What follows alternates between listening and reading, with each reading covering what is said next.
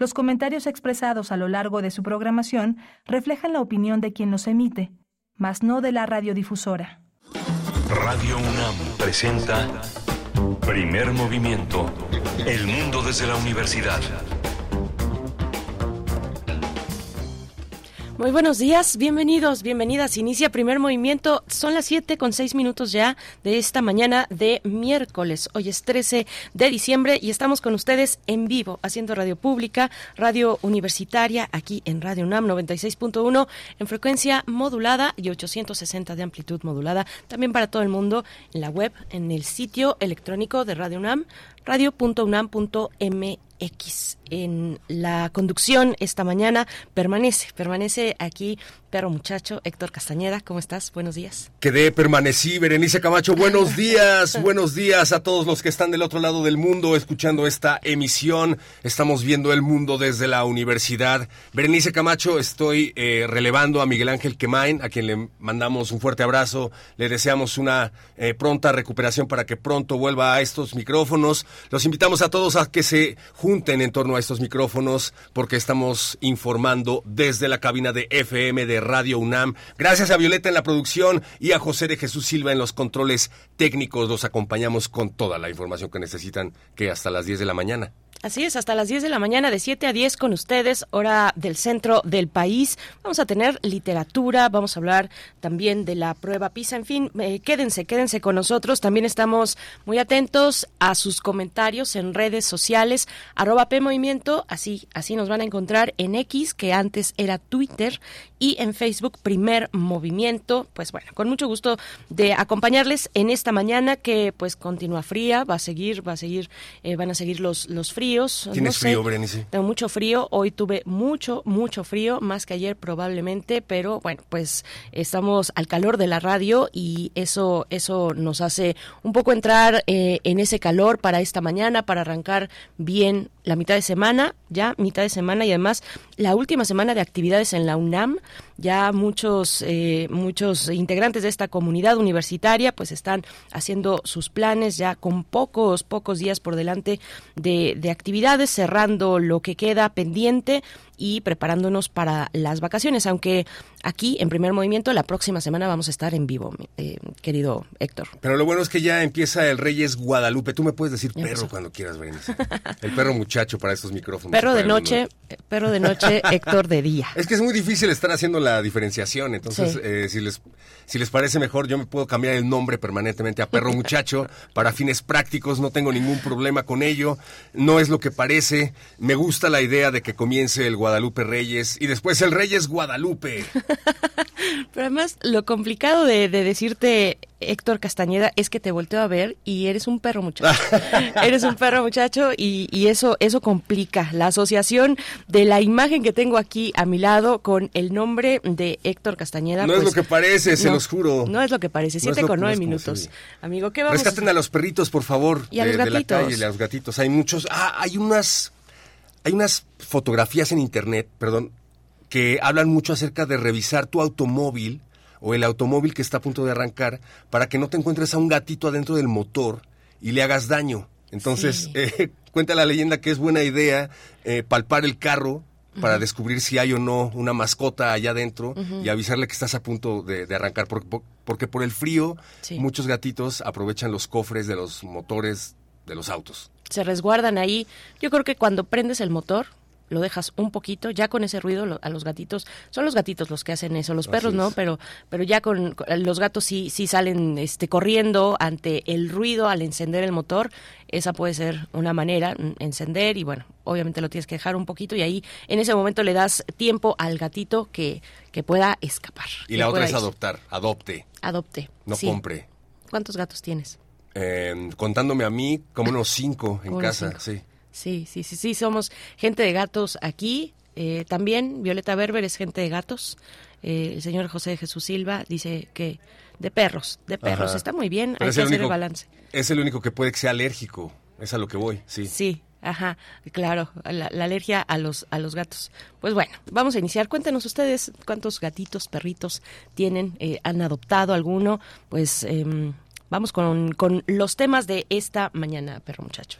Vamos a tener recomendaciones literarias. En primer lugar tenemos Intersecciones, una antología de textos compilados después de tres años de trabajo en el taller literario Mandala. Y para ello nos acompaña eh, la escritora Mónica Cavazos y Fernanda Meraz ambas escritoras, y Mónica Cavazos también imparte, es tallerista, imparte de manera independiente distintos talleres. Vamos a hablar de esta, de, de este libro, de esta antología de cuentos, poemas, relatos. Tendremos también en la nota nacional, vamos a hablar de los resultados de la prueba PISA, de estos resultados pues que ponen a México en una eh, pues en niveles eh, muy de, de, mucha desventaja frente, bueno, en realidad ya con una tendencia de hace 15 años, una tendencia de 15 años a la baja en los resultados de la prueba PISA. Vamos a conversar con el doctor Ángel Díaz Barriga. Él es doctor en pedagogía por la UNAM, investigador emérito del Instituto de Investigaciones sobre la Universidad y la Educación también de esta casa de estudios. La verdad es que todos reprobaban siempre la prueba PISA, no se hagan. Desafortunadamente hemos retrasadonos como nación 20 años, dicen. 20 años por lo menos en temas como matemáticas, eh, lectura y redacción. Hay que tomar en cuenta que hubo una pandemia de por medio y que no somos el único país del mundo al que le está yendo muy mal en esta prueba, pero de eso nos va a hablar, a hablar el especialista. En la nota internacional hablaremos acerca de las elecciones en Guatemala. La Fiscalía pide anular las últimas elecciones. Quieren anular al presidente electo, quiénes están detrás de todo esto. Para ello vamos a hablar con el especialista Manfredo Marroquín. Él es politólogo, analista y presidente de Acción Ciudadana y de Transparencia Internacional. Así es, bueno, todavía la situación muy, muy complicada, muy convulsa. Será a mediados de enero que eh, el, el presidente electo Arevalo tome posesión del cargo y sigue convulsa la situación al cierre de este año. Damos seguimiento a Guatemala. Vamos a tener también la poesía necesaria, no se pierdan esta mañana, una poesía seguramente muy explosiva por parte de Héctor Castañeda que nos va a compartir una propuesta poética para este miércoles. Ojalá que conteste el teléfono. En la mesa del día 2023, la desigualdad en América Latina y el Caribe, el estudio de la CEPAL.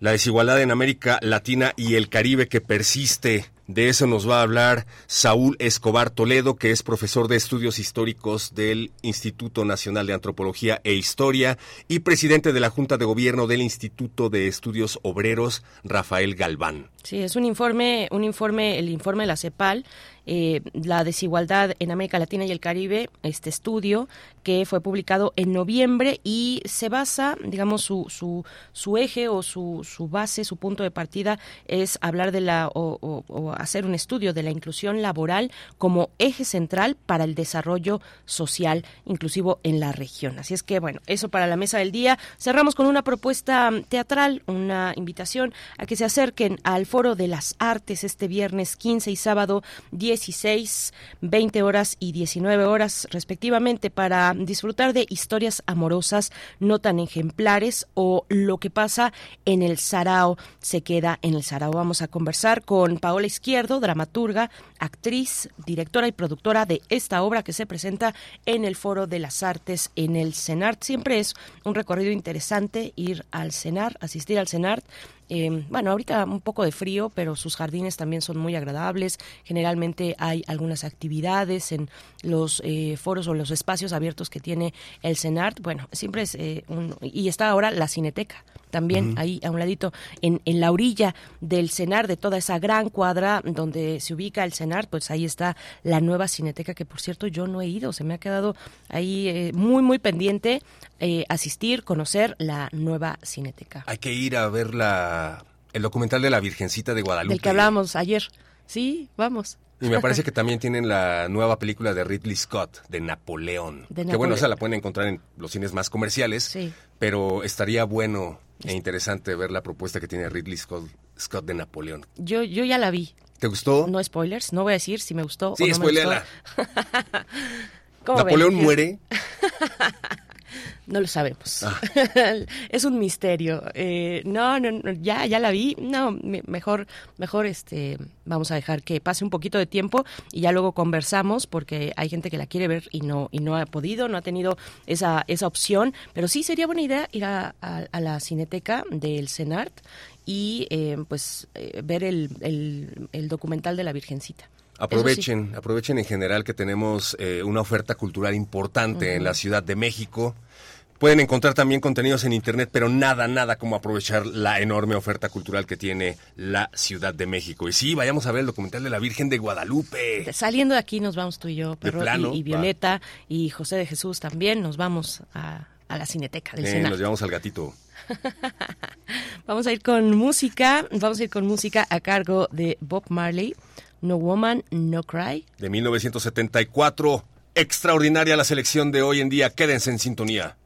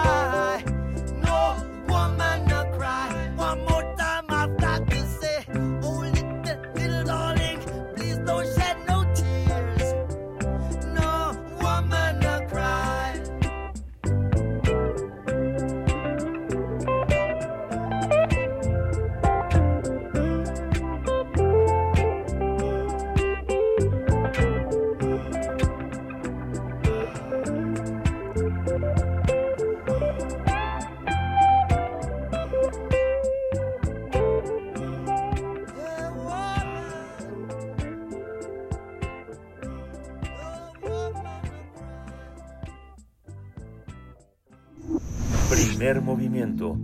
Hacemos comunidad con tus postales sonoras. Envíalas a primermovimientounam.gmail.com Toma nota y conoce nuestra recomendación literaria. La escritora mexicana Mónica Cavazos se encargó de reunir el trabajo de siete escritoras que se reencuentran narrando historias. Se trata de Intersecciones, una antología que contiene relatos, poemas y cuentos de mujeres que revelan una visión única del mundo. Además, en estas páginas exploran diversas temáticas, entrelazan experiencias personales y plantean reflexiones universales. De esta manera, las escritoras logran crear un diálogo constante con los lectores, quienes disfrutarán de textos variados por su estilo y enfoque.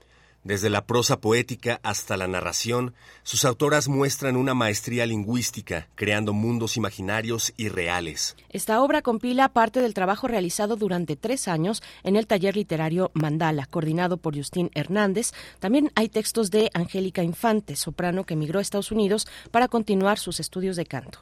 A su vez, la argentina Cristina Ruiz ha publicado en las antologías Mandala y Mujeres Hablando, mientras que Fernanda Meraz ha sido traductora y coautora de textos académicos. También colabora Guadalupe García, quien ha publicado en antologías y revistas literarias. Por su parte, Mónica Cavazos es cuentista y poeta y Silvia Arnavar es médica internista, que también publicó en la antología Mujeres Hablando.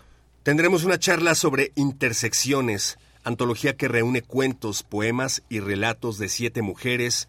Y este día nos acompaña Mónica Cavazos, que es escritora e imparte de manera independiente diversos talleres, y también Fernanda Meraz, escritora. Bienvenidas, buenos días. Buenos días, muchas gracias. Buenos, días.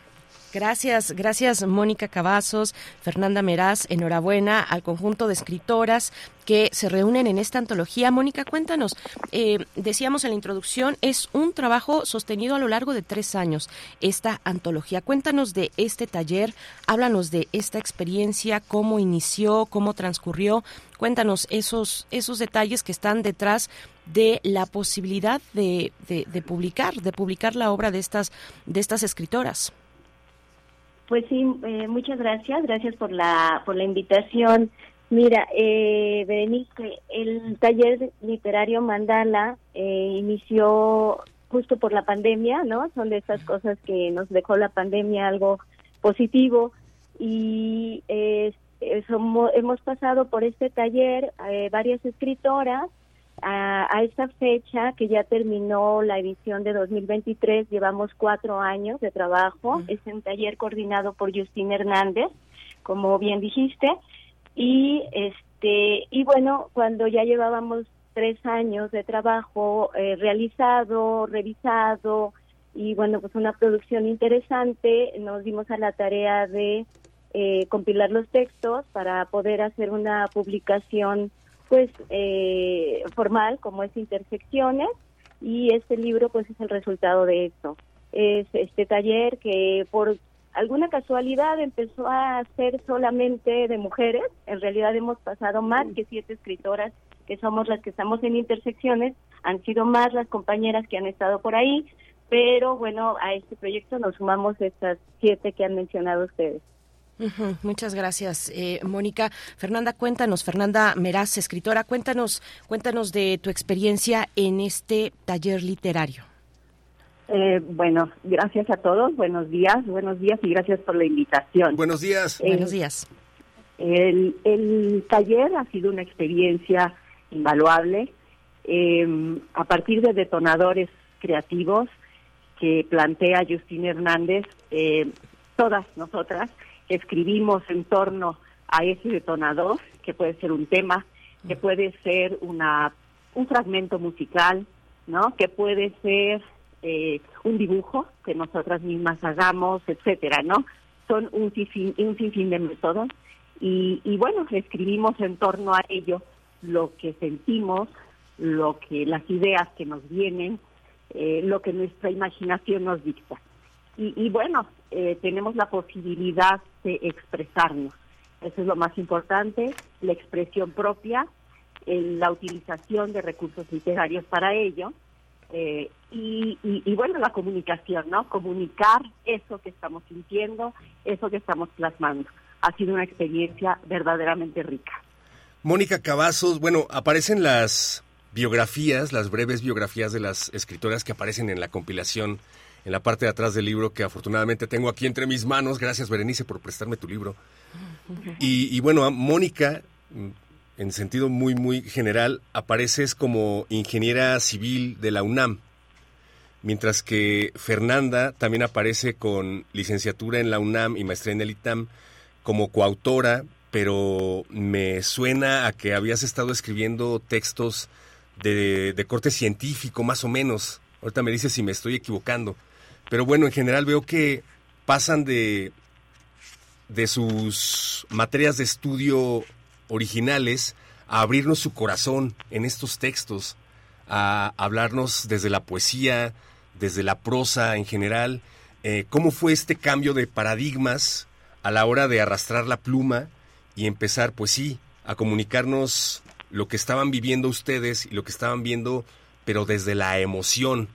Eh, Mónica, Sí, gracias. Bueno, voy a decirte perro porque tú dijiste que eres perro, entonces. Mónica, para ti soy perro aquí siempre. El perro muchacho. El perro muchacho, exactamente. Sí, muy bien, perro muchacho. Mira, este, bueno, nada más una aclaración. Soy ingeniera civil, o bueno, como yo pongo ahí en mi semblanza. Gracias, sí. Eh, eh, ingeniera civil eh, en mi vida pasada, pero por la UAM, por la UAM Azcapotzalco este aunque bueno también tengo el corazón en la UNAM porque estudié la en la prepa 9 de la UNAM mm. pero bueno independientemente de eso este pues este proceso de la escritura es así eh, ya en este camino ¿no? he conocido a mucha gente que efectivamente viene de otras carreras es de hecho las menos, o por lo menos las que yo he conocido, que vienen de carrera de letras y que se dedican a la escritura, ¿no? Entonces en este trabajo, pues estamos muchas personas que,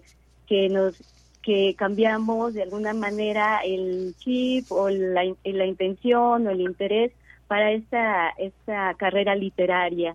Entonces, en algún momento, pues me llegó eh, este esta, esta necesidad de escribir, esta necesidad de expresarme de otra manera, siempre he sido una lectora pues desde toda la vida, de, leer mucho y en algún momento pues llegó este, esta chispa para empezar a escribir, ya tengo en esto pues nueve años y este y pues es un camino que te absorbe, que te atrapa y es maravilloso. La verdad es que, bueno, maravilloso y también a veces terrible, pero pues ya no lo puedes dejar. Cuando ya está como esta beta de la escritura, es el camino que hay que seguir. Y porque también es una catarsis, me imagino que parte de, de lo terrible de escribir es que el proceso puede llegar a ser muy catártico. ¿O tú qué dices, Fernanda? Sí, por supuesto que sí. A eso eh, me refería un poco en la primera pregunta que nos hicieron. Eh, eh, justamente los detonadores creativos nos llevan por caminos que muchas veces son un descubrimiento y otras son totalmente insospechados de aquello que guardamos en nuestro interior. Entonces, el, el expresar todo eso de manera escrita, eh, primero emotivamente y después tratar de darle forma, ¿no? Cierta forma, cualquiera que ésta sea, con los recursos literarios, pues sí, se convierten en, un proceso catártico propio, íntimo, como dice una de las secciones de nuestro libro, eh, y, bueno, de comunicación y con la intención también de provocar esas catarsis, ¿no? Esa experiencia emocional del lector, del cual sale a salvo eh, al terminar cada, cada lectura, efectivamente. Fernanda, me voy, a, me voy a seguir contigo en este hilo de cosas interesantes que nos comentas para que nos hables, es un proceso íntimo, catártico, nos dices, tiene detonadores, el taller así está pensado a partir de ciertos puntos, puede ser un dibujo, puede ser una palabra, una experiencia, una fotografía, en fin, eh, pero finalmente, aunque es íntimo, también es un, un, digamos, un espacio colectivo. Estás compartiendo, estás reflejándote, mirándote, frente a tus compañeras del taller. ¿Qué, cómo, cómo, se da ese proceso también? ¿Qué te, qué, cuál, es, ¿Cuál es el aporte, digamos, que, que da la colectividad al momento de pensar un texto, de escribirlo, de abrirse? ¿Cómo fue esa experiencia? Eh, miren, es, es un proceso verdaderamente enriquecedor, porque nosotros hemos creado este círculo de escritura y es un círculo respetuoso y un entorno seguro. en el que cada una de nosotras podemos hemos podido expresar eso, eso que brota muy interno de, de cada una de nosotras y comentarlo, trabajarlo, lo que se llama precisamente tallerear los textos, ¿no? Todas leemos nuestros materiales producto de esos detonadores creativos, todas hacemos comentarios, todas aportamos para enriquecer los textos, de manera que finalmente se produce una, una creatividad en colectivo, ¿no? Y muy respetuosa también, este, pero los textos enriquecen y los textos entonces llegan a profundidades que, que en un principio pues una no sospecha, ¿no? A pesar de que, como bien decía Mónica, la escritura viene a partir de la lectura. Todas somos lectoras ávidas y también no somos gente improvisada, sino que nos hemos formado en, el oficio de escribir. Tenemos recursos eh, aprendidos también en mi alma mater, en la UNAM, y, bueno, tomamos de todos lados, ¿no? Eh, de todos lados de donde podemos hacernos de, herramientas y de recursos que nos sirvan para plasmar todo aquello que queremos. Eh, Mónica, bueno, esta, esta relación eh, que, que, no se puede diluir, indisoluble entre la escritura y la, la lectura y la escritura, y después viene o en medio también, eh, digamos, en la parte de la, de la escritura, está la cuestión de la edición. Eh, Mónica, cuéntanos, eh, pues, ¿cómo, cómo es el trabajo de edición con un, con, la, con un equipo de esta naturaleza, con un grupo de esta naturaleza que va guiándose, que tal vez no necesariamente son escritoras, eh, digamos, publicadas en otros, en otras editoriales, en otros espacios, o que se dediquen exclusivamente a eso, sino que están aquí probando algunas de ellas. ¿cómo, ¿Cómo es esta parte? Editar un texto de, de este tipo. Sí, muchas gracias. Eh, bueno, como, como se ha comentado, eh, durante el proceso de trabajo del, del taller, eh, revisamos nuestros textos, los leemos, los este, mejoramos, aportamos para otras, las otras escritoras y ese trabajo ya lo habíamos hecho. Sin embargo, cuando decidimos que íbamos a publicar este libro, eh, Intersecciones, decidimos volver a, regresar a los textos, volverlos a mostrar entre nosotras y volvernos a dar este eh, retroalimentación. Y esa parte es muy importante porque además es algo que se, se desea dejar descansar los textos para que haya una eh, una distancia una distancia y volver a ellos y, y, y volver a correcciones. Hubo muchas aportaciones. Eso que comentó Fernanda sí es un espacio de mucho respeto, pero también de una calidad eh, alta. Eh, tenemos eh, pues oficio no en el trabajo y entonces aportamos cuestiones que al final de cuentas es decisión de cada escritora lo que toma lo que no toma pero afortunadamente pues normalmente lo que sucede es que se enriquecen los textos entonces en este caso, nuestra publicación es autopublicación, como bien dices, no es eh, con una editorial. Sin embargo, algunas de nosotras, varias, de hecho todas en este en este libro tenemos otras publicaciones, pero este decidimos hacerlo por nuestra cuenta, decidimos este trabajarlo eh, nosotras mismas y eh, pues fue un proceso largo, Berenice, un proceso largo de revisión de textos, luego la curaduría, la curaduría de los textos, la división en estas cuatro secciones, que tiene cuatro secciones, el, el, libro eh, está dividido en de lo propio, de lo íntimo, de lo real y de lo imaginado. Sí, entonces a diferencia de otro tipo de antologías que se dividen a lo mejor por género literario, ¿no? Porque compila pues poesía, relato y cuento, este este libro no es así. Entonces, lo que sucede es que puedes estar leyendo un cuento y el siguiente texto que te toca, si vas en orden en el libro, que tampoco tienes que leerlo de esa manera, pero es una opción eh, que hacemos muchas personas quizás, yo lo hago, normalmente lo leo como en orden, y eh, me enfrento con un poema. Y quizás el que sigue es otro poema y después regreso a un relato. Y después me sigue un cuento y así, ¿no? Entonces también es un libro que exige cierta este, atención o, o cierto cuidado o también tener como esta apertura de quien lee para este cambio de, de géneros, pero yo creo que es una experiencia muy, muy enriquecedora también para quien lee. Fernanda Meraz y Mónica Cavazos, ¿y qué sienten cuando se releen, al menos en esta antología? Porque retomo un poco lo que decía Berenice acerca de la escritura, que va siempre de la mano con la lectura, pero yo le agregaría también la relectura. Y, lo pongo sobre la mesa porque la pandemia fue un periodo que creo que a todos nos revolvió de muchas formas la conciencia. En muchos casos la mente se nos revolvió, en muchos casos la mente se quedó revuelta, no lo sé pero me gustaría conocer cómo se sienten a la hora de releer estos textos que escribieron eh, o que empezaron, creo yo, a, escribir durante este periodo. Eh, no sé, Fernanda. Eh, sí, gracias.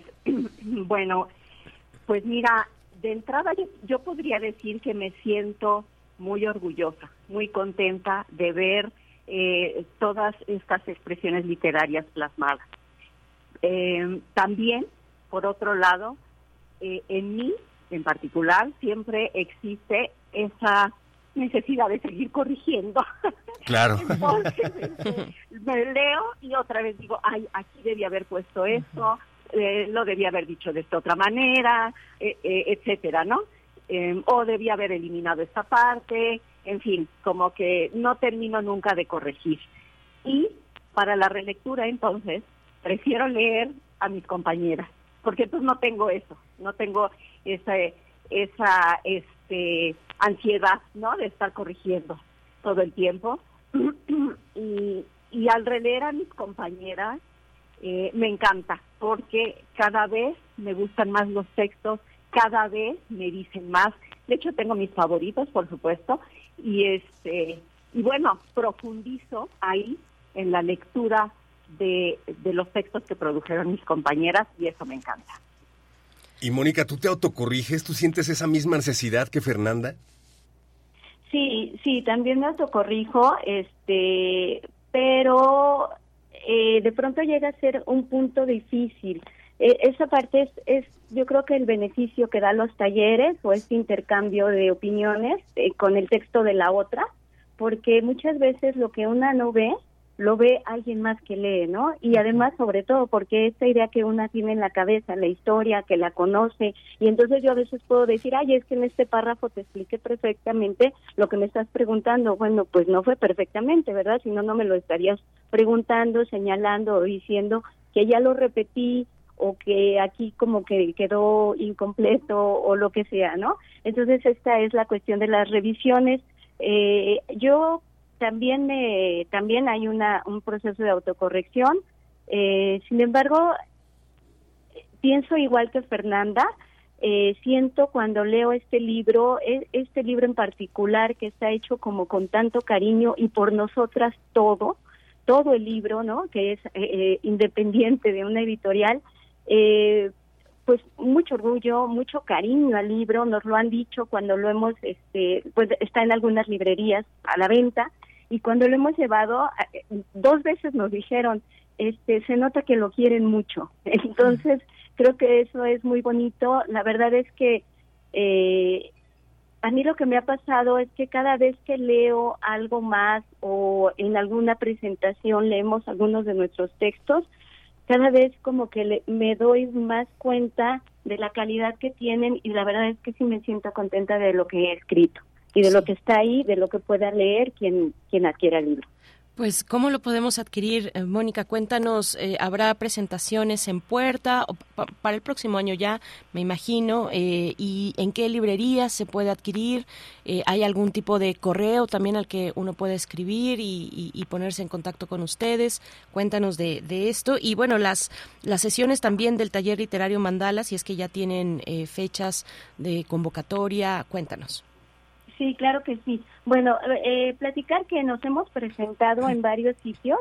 Estuvimos en el Centro Cultural Elena Garro, acá en Coyoacán, en la Casa de Cultura Lago Alberto, en la cafebrería, perdón, Ágora Café.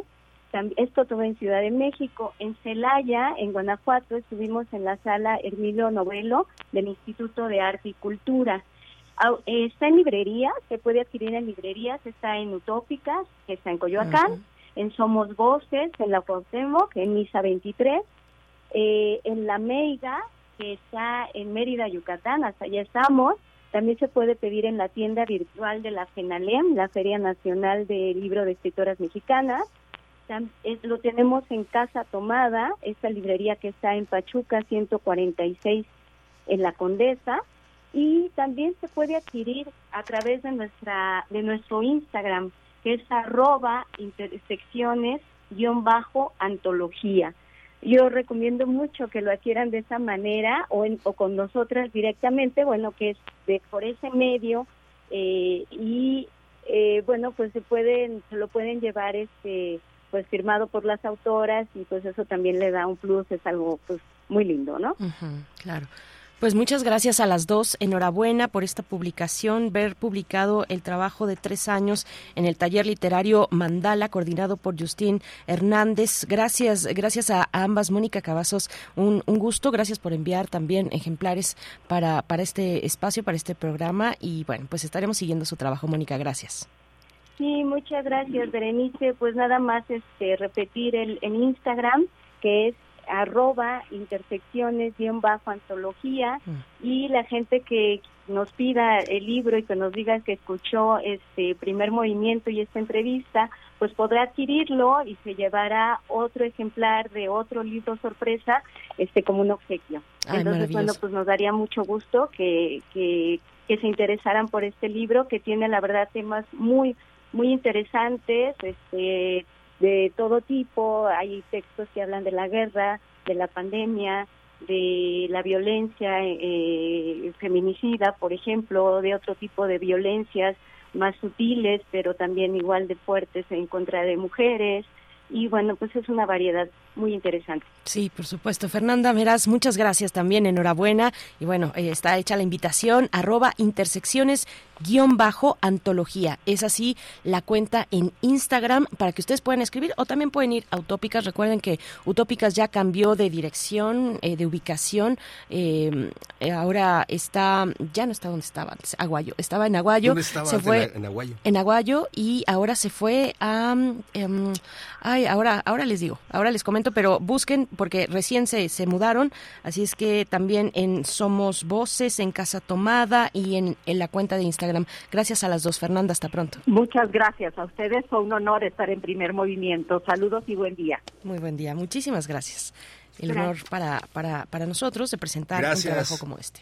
Mónica Cavazos y Fernanda Meraz de Intersecciones. Vayan al Instagram por lo pronto, arroba Instagram, no, arroba intersecciones guion bajo antología para que les manden su libro que además les podrán mandar autografiado junto con más sorpresas. Así es. Bueno, vamos, vamos a hacer una pausa. Son las 7 con 43 minutos. Les invitamos a les invitamos a que puedan revisar el sitio electrónico de la revista de la universidad, que en este último número, el que va de diciembre y enero, tienen un material especial. La revista es un especial, un ejemplar, un número especial con el aniversario del EZLN, pero vamos a escuchar por ahora también de la revista de la universidad, hecha esa invitación, eh, para escuchar esta, esta cápsula que tiene que ver con la comunidad, con generar redes de contacto. Vamos a escuchar este programa en el que se habla con Valtier Mejía, que conduce el programa de comunidad,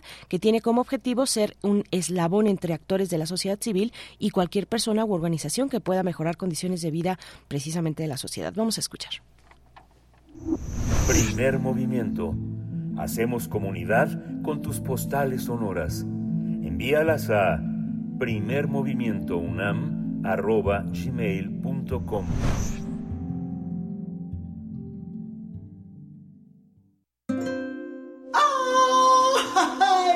Gracias de todo corazón por su cariño. las personas que vienen aquí. No, no hubiera sido posible sin la ayuda de todos ustedes.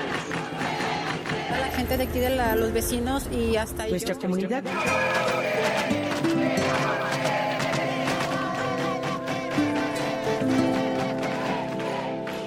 Verdad es que ahora tengo más de 20 mil amigos. Revista de la Universidad de México, número 902, Nueva Época. Comunidad. Bienvenidos al suplemento radiofónico de la revista La Universidad de México. Yo soy Elvis Liceaga y el día de hoy estoy con Valtier Mejía. Estamos llegando al final de nuestra serie temática sobre comunidad y precisamente Valtier, que es un colega locutor, tiene un proyecto radiofónico que se titula Comunidad. Bienvenido Valtier, ¿cómo estás? Hola Elvis, muchísimas gracias por invitarme. Muy bien y muy contento. Cuéntanos cómo te presentas, además de locutor de radio. Creador de contenidos, amante a la vida, una persona que adora cualquier instante en el que tiene la oportunidad de interactuar y poder dejar algo positivo en la sociedad, persona con discapacidad visual de nacimiento y un poquito loco para no eh, dejar de aderezar la vida mía. Para darle complejidad. Claro. Bueno, como todos. Oye, Batier, cuéntame antes de que hablemos de tu proyecto radiofónico que se titula Comunidad y que hace bastante trabajo comunitario, ¿qué es para ti la comunidad? ¿Cómo, cómo lo entiendes? ¿Cómo lo defines? ¿Qué, ¿Qué significado tiene este concepto para ti? Para mí en particular es un grupo de personas que buscan tener fines comunes que permitan tener una mejor calidad de vida desde temas que tengan que ver con el respeto de tradiciones, fortalecimiento a buenas costumbres, cuidado de unos hacia los otros en, este grupo de personas. Y la comunidad puede ser no solamente tu, tu círculo de vecinos o, o de gente que viva contigo a ti, sino también de amigos, de amistades, de familia, etcétera. ¿Y cómo empieza tu proyecto radiofónico Comunidad y con qué objetivo? Fíjate que el objetivo siempre ha sido dar a comunicar y a conocer lo que hace las personas de a pie, como tú, como yo, como cualquier otra, como cualquier otro ser humano, en favor de la misma sociedad para tener una mejor eh, calidad de vida. Parto de donde sabemos que vivimos en una sociedad muy estresada, con muchísimos temas de violencia, de incomprensión, de falta de empatía, etcétera. Entonces, bueno, pues hay que ver qué es lo que sí se puede hacer, qué es lo que están haciendo otras personas, y esta nace de la necesidad de querer comunicar. Yo siempre he querido hacer radio, pero no nada más eh, ser cabinero, como se conoce coloquialmente, sino realmente poder aportar algo hacia la sociedad, ¿no? Yo creo desde mi vida, desde mi historia como persona con discapacidad visual, que la vida me ha dado muchísimas cosas, muchas de verdad, ¿no? Y algo que hay que regresarle a la sociedad, pues justamente es dejar una huellita o un granito de arena que pueda ser positivo para quienes nos escuchan o nos rodeen.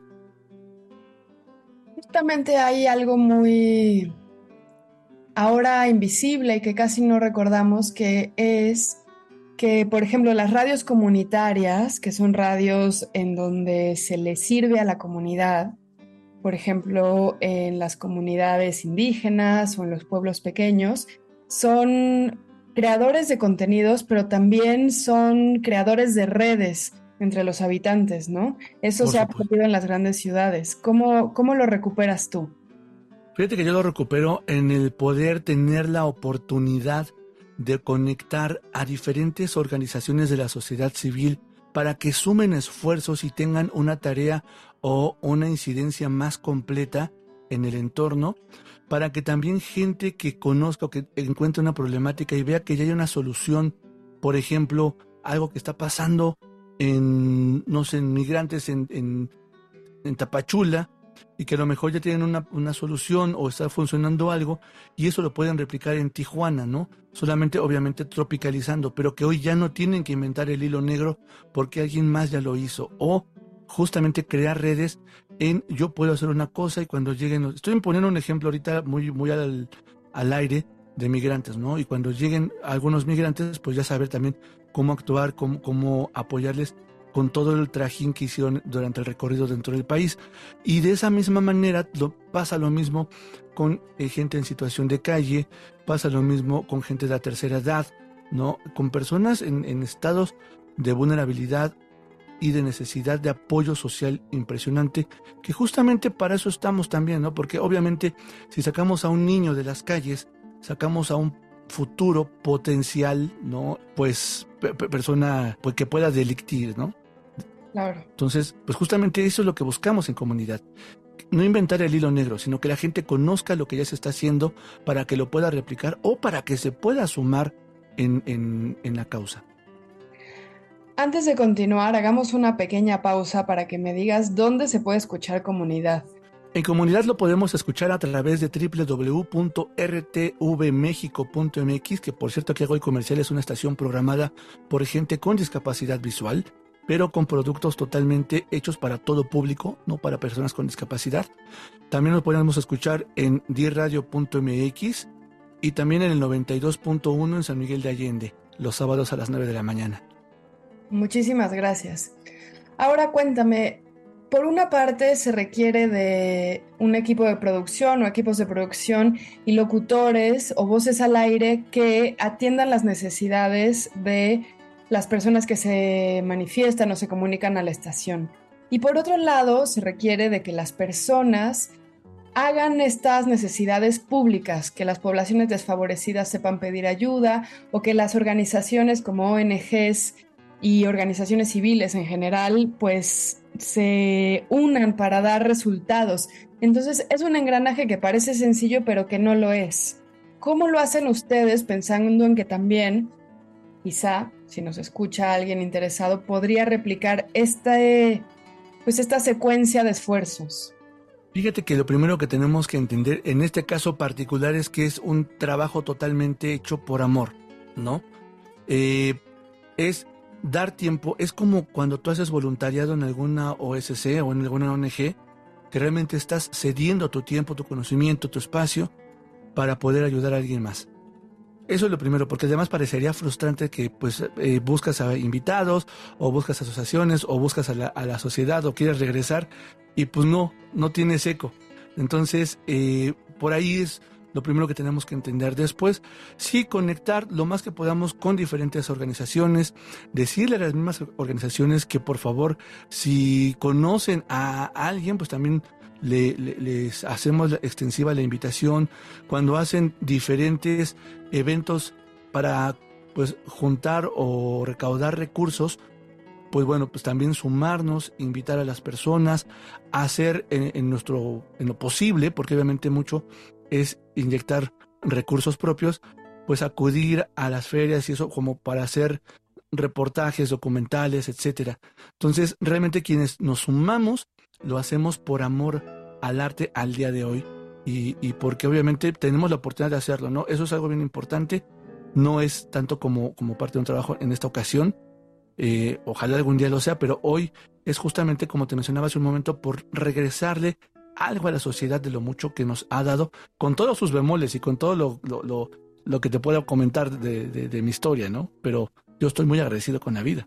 Sí, pregunto también porque eh, al haber perdido estas visiones comunitarias en las radios urbanas, digamos, pues creo que hemos perdido la, insistencia en informar a la población civil, o sea, a, las personas normales y corrientes como tú y como yo, de qué se puede hacer. Entonces, por ejemplo, vemos una persona en situación de calle o vemos a alguien en situación desfavorecida que necesita un doctor o ir a una clínica o ir a un refugio y no sabemos dónde están los refugios, no sabemos a quién llamar, no sabemos nada y eso en otras comunidades sí se sabe entonces me interesa cómo tu programa de radio insiste también en formar otro tipo de ciudadano. Fíjate, Elvis, que tocas un tema bien importante y por lo cual estamos nosotros al aire y es el motivo de, de, nuestro ser. Efectivamente, sabemos que hoy los medios de comunicación, principalmente en las grandes urbes, han perdido toda la parte comunitaria, pero también eh, hay que entender que si te gusta comunicar, tienes que saber que gran parte de la comunicación es sí hacerle un bien a la sociedad, ¿no? Eh, quizá porque yo en su momento, eh, como persona con, que vive con una condición de discapacidad, he tenido la sensibilidad, la sensibilidad a fuerza, ¿no? A través de compañeros y compañeras que no tienen la misma historia que yo, pues de poder regresar, insisto mucho en esto, de algo, pero además eh, poder compartir que sí se pueden hacer cosas que a pesar, que a pesar de que estamos, estamos en una urbe bastante, bastante ajetreada y estresada, ver qué es lo que sí se puede hacer. O sea, ya tenemos, ya conocemos la problemática y podemos salir a la calle y preguntarle a cualquier persona qué es lo que ve y pues nos puede poner 20 mil problemáticas. Lo que nosotros queremos compartir es cómo sí se pueden hacer soluciones, cómo si hay gente con, con voluntades, ¿no? Hay no solamente ONGs, sino también hay colectivos que se dedican a trabajar y también a entender una cosa bien importante. Cuando, te, cuando quieres hacer algo como en comunidad, tienes que entender que no forzosamente la gente va a pensar lo que tú piensas o lo que tú crees es la verdad. Y a eso también te tienes que ser muy sensible y muy eh, sencillo en entender te vas a encontrar con formas de pensamiento bien opuestas, pero que si al final del día pueden estas formas de pensamiento tener un impacto positivo en la sociedad, vale la pena siempre abrir espacios y sumarte en lo que tú puedas, que en este caso en comunidad pues es a través de la divulgación de lo que sí se hace en favor de la misma sociedad. Pues te agradezco muchísimo, Valtier. Estamos llegando al final del programa. Quiero repetir los canales donde puede escucharse. Es www.rtvchicamexico.mx, el canal La Otra Mirada del Audio en YouTube y www.diradio.mx de 9 a 10. En el 92.1 de FM en San Miguel de Allende, en cualquier plataforma de podcast, nos pueden escuchar, búsquenos como En Comunidad Valtier. Muchísimas gracias, Valtier. ¿Alguna última reflexión para despedirte sobre qué significa la comunidad para ti? La comunidad es el círculo de lo que somos, entendiendo que somos personas sociales por naturaleza y que podemos tener 44 mil problemas y vivir en una sociedad muy estresada y muy complicada, pero o somos parte del problema o somos parte de la solución. Les invito a que seamos todos partes de una solución. Muchísimas gracias, Valtier. ¿A ti te podemos seguir en algún tipo de red social? Sí, Facebook como Valtier Mej, Valtier con B chica, o también me pueden seguir en RTV México, también en Facebook, que es la red social que más ocupo. Pues muchísimas gracias, Valtier. Un placer conocerte y hablar contigo y muchas felicidades por este proyecto. Muchas gracias, un abrazo. Y bueno, pues si quieren leer más sobre comunidad, pueden consultar toda nuestra revista www.revistadelauniversidad.mx y recuerden también que pueden comprarla en librerías como Educal, eh, las librerías de la UNAM y varias independientes. También en Facebook, en Twitter y en Instagram nos encuentran como arroba revista-unam y sobre este programa pues pueden escribirnos a mi Twitter que es arroba shubidubi. Y gracias a Frida Saldívar, a Yael Vais y a Juan González por hacer este programa posible. Hasta pronto. Este programa es una coproducción de la revista de la Universidad de México y de Radio UNAM. Consulta esta entrevista y las anteriores en radiopodcast.unam.mx. Primer movimiento Hacemos comunidad con tus postales sonoras. Envíalas a primermovimientounam.gmail.com 7 con 58 minutos a punto de cerrar esta primera hora de transmisión. Queremos invitarles a que el día de mañana, 14 de diciembre, se acerquen a Radio UNAM porque se conmemora el centenario de Raquel Tibol. Eh, aquí en Radio UNAM se retransmitirá la entrevista que le hizo Humberto Musacchio a Raquel Tibol, esta gran crítica de arte mexicana.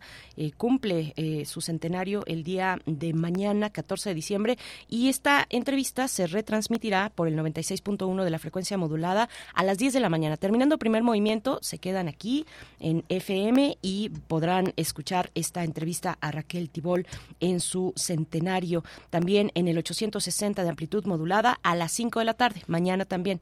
Eh, FM, 10 de la mañana, en AM 5 de la tarde, la entrevista Raquel Tibol, una vida dedicada al arte, bajo la producción de Josefina King. No se lo pierdan aquí en Radio UNAM. Nosotros vamos a hacer ya la pausa de la hora, son las 7 con 59 minutos, casi las 8 de la mañana. Vamos al corte.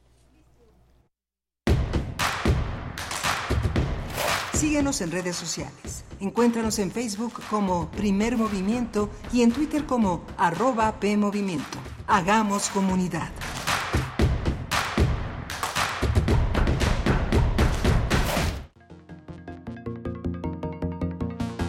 Informar es más que repetir. Es necesario analizar los sucesos. Prisma RU. Los perfiles del acontecer universitario de México y el mundo. Lunes a viernes a las 13 horas por el 96.1 de FM. Radio UNAM. Experiencia sonora. Habla Claudia Sheinbaum. Cuando llegué a la jefatura de gobierno estábamos en el peor momento de inseguridad en la Ciudad de México. En cuatro años disminuimos en más de la mitad los delitos de alto impacto. Homicidio, robo en transporte público y robo de vehículos, entre otros. Lo logramos con una estrategia, atención a las causas, más y mejor policía, inteligencia y investigación y coordinación con la Guardia Nacional. Seguimos avanzando, conciencia, honestidad, resultados y amor al pueblo. Claudia Sheinbaum, presidenta, precandidata única de Morena. Mensaje dirigido a militantes, simpatizantes y Consejo Nacional de Morena. ¿Quieres saber cómo gobierna Movimiento Ciudadano? Así lo hace Nuevo León. Cobertura universal contra el cáncer a niñas, niños y adolescentes. Un nuevo DIF Capullos de primera para los que más lo necesitan. Una nueva red de espacios de lactancia. Más de mil escuelas de tiempo completo y más de 100 estancias infantiles para cuidar a tus hijos. Lo nuevo, lo nuevo, lo nuevo es poner primero a las niñas y niños. Así gobierna lo nuevo. Así gobierna Movimiento Ciudadano. Movimiento Ciudadano. Habla Alejandro Moreno, presidente nacional del PRI. Cuando los gobiernos del PRI creamos los libros de texto gratuito, no pensamos en el partido, pensamos en tus hijos. Cuando creamos los programas sociales, no pensamos en el partido, pensamos en tu familia. Cuando apoyamos con créditos a campesinos y a pequeños empresarios, pensamos en que tu familia crezca y le vaya bien. No somos perfectos, pero los priistas damos resultados y sabemos gobernar. Propaganda dirigida a militantes y simpatizantes del PRI.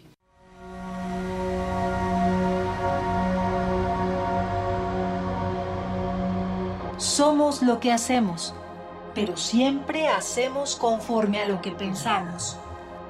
Conciencia. Exploremos la relevancia social de la psicología. Lunes a las 18 horas por el 96.1 de FM. Radio UNAM. Experiencias sonoras.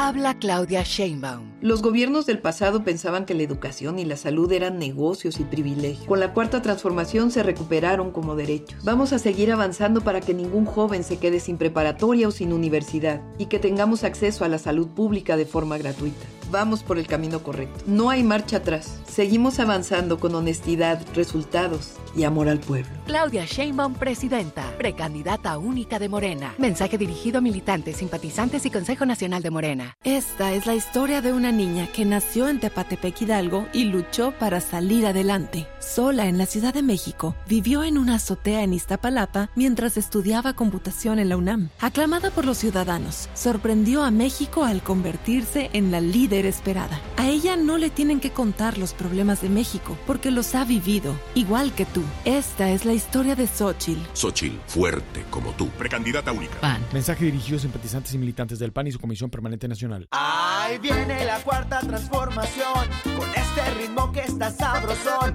unidos en una revolución que mi México lindo merece hoy. Ay, a la izquierda como el corazón. Vete, vete, es la cuarta ley.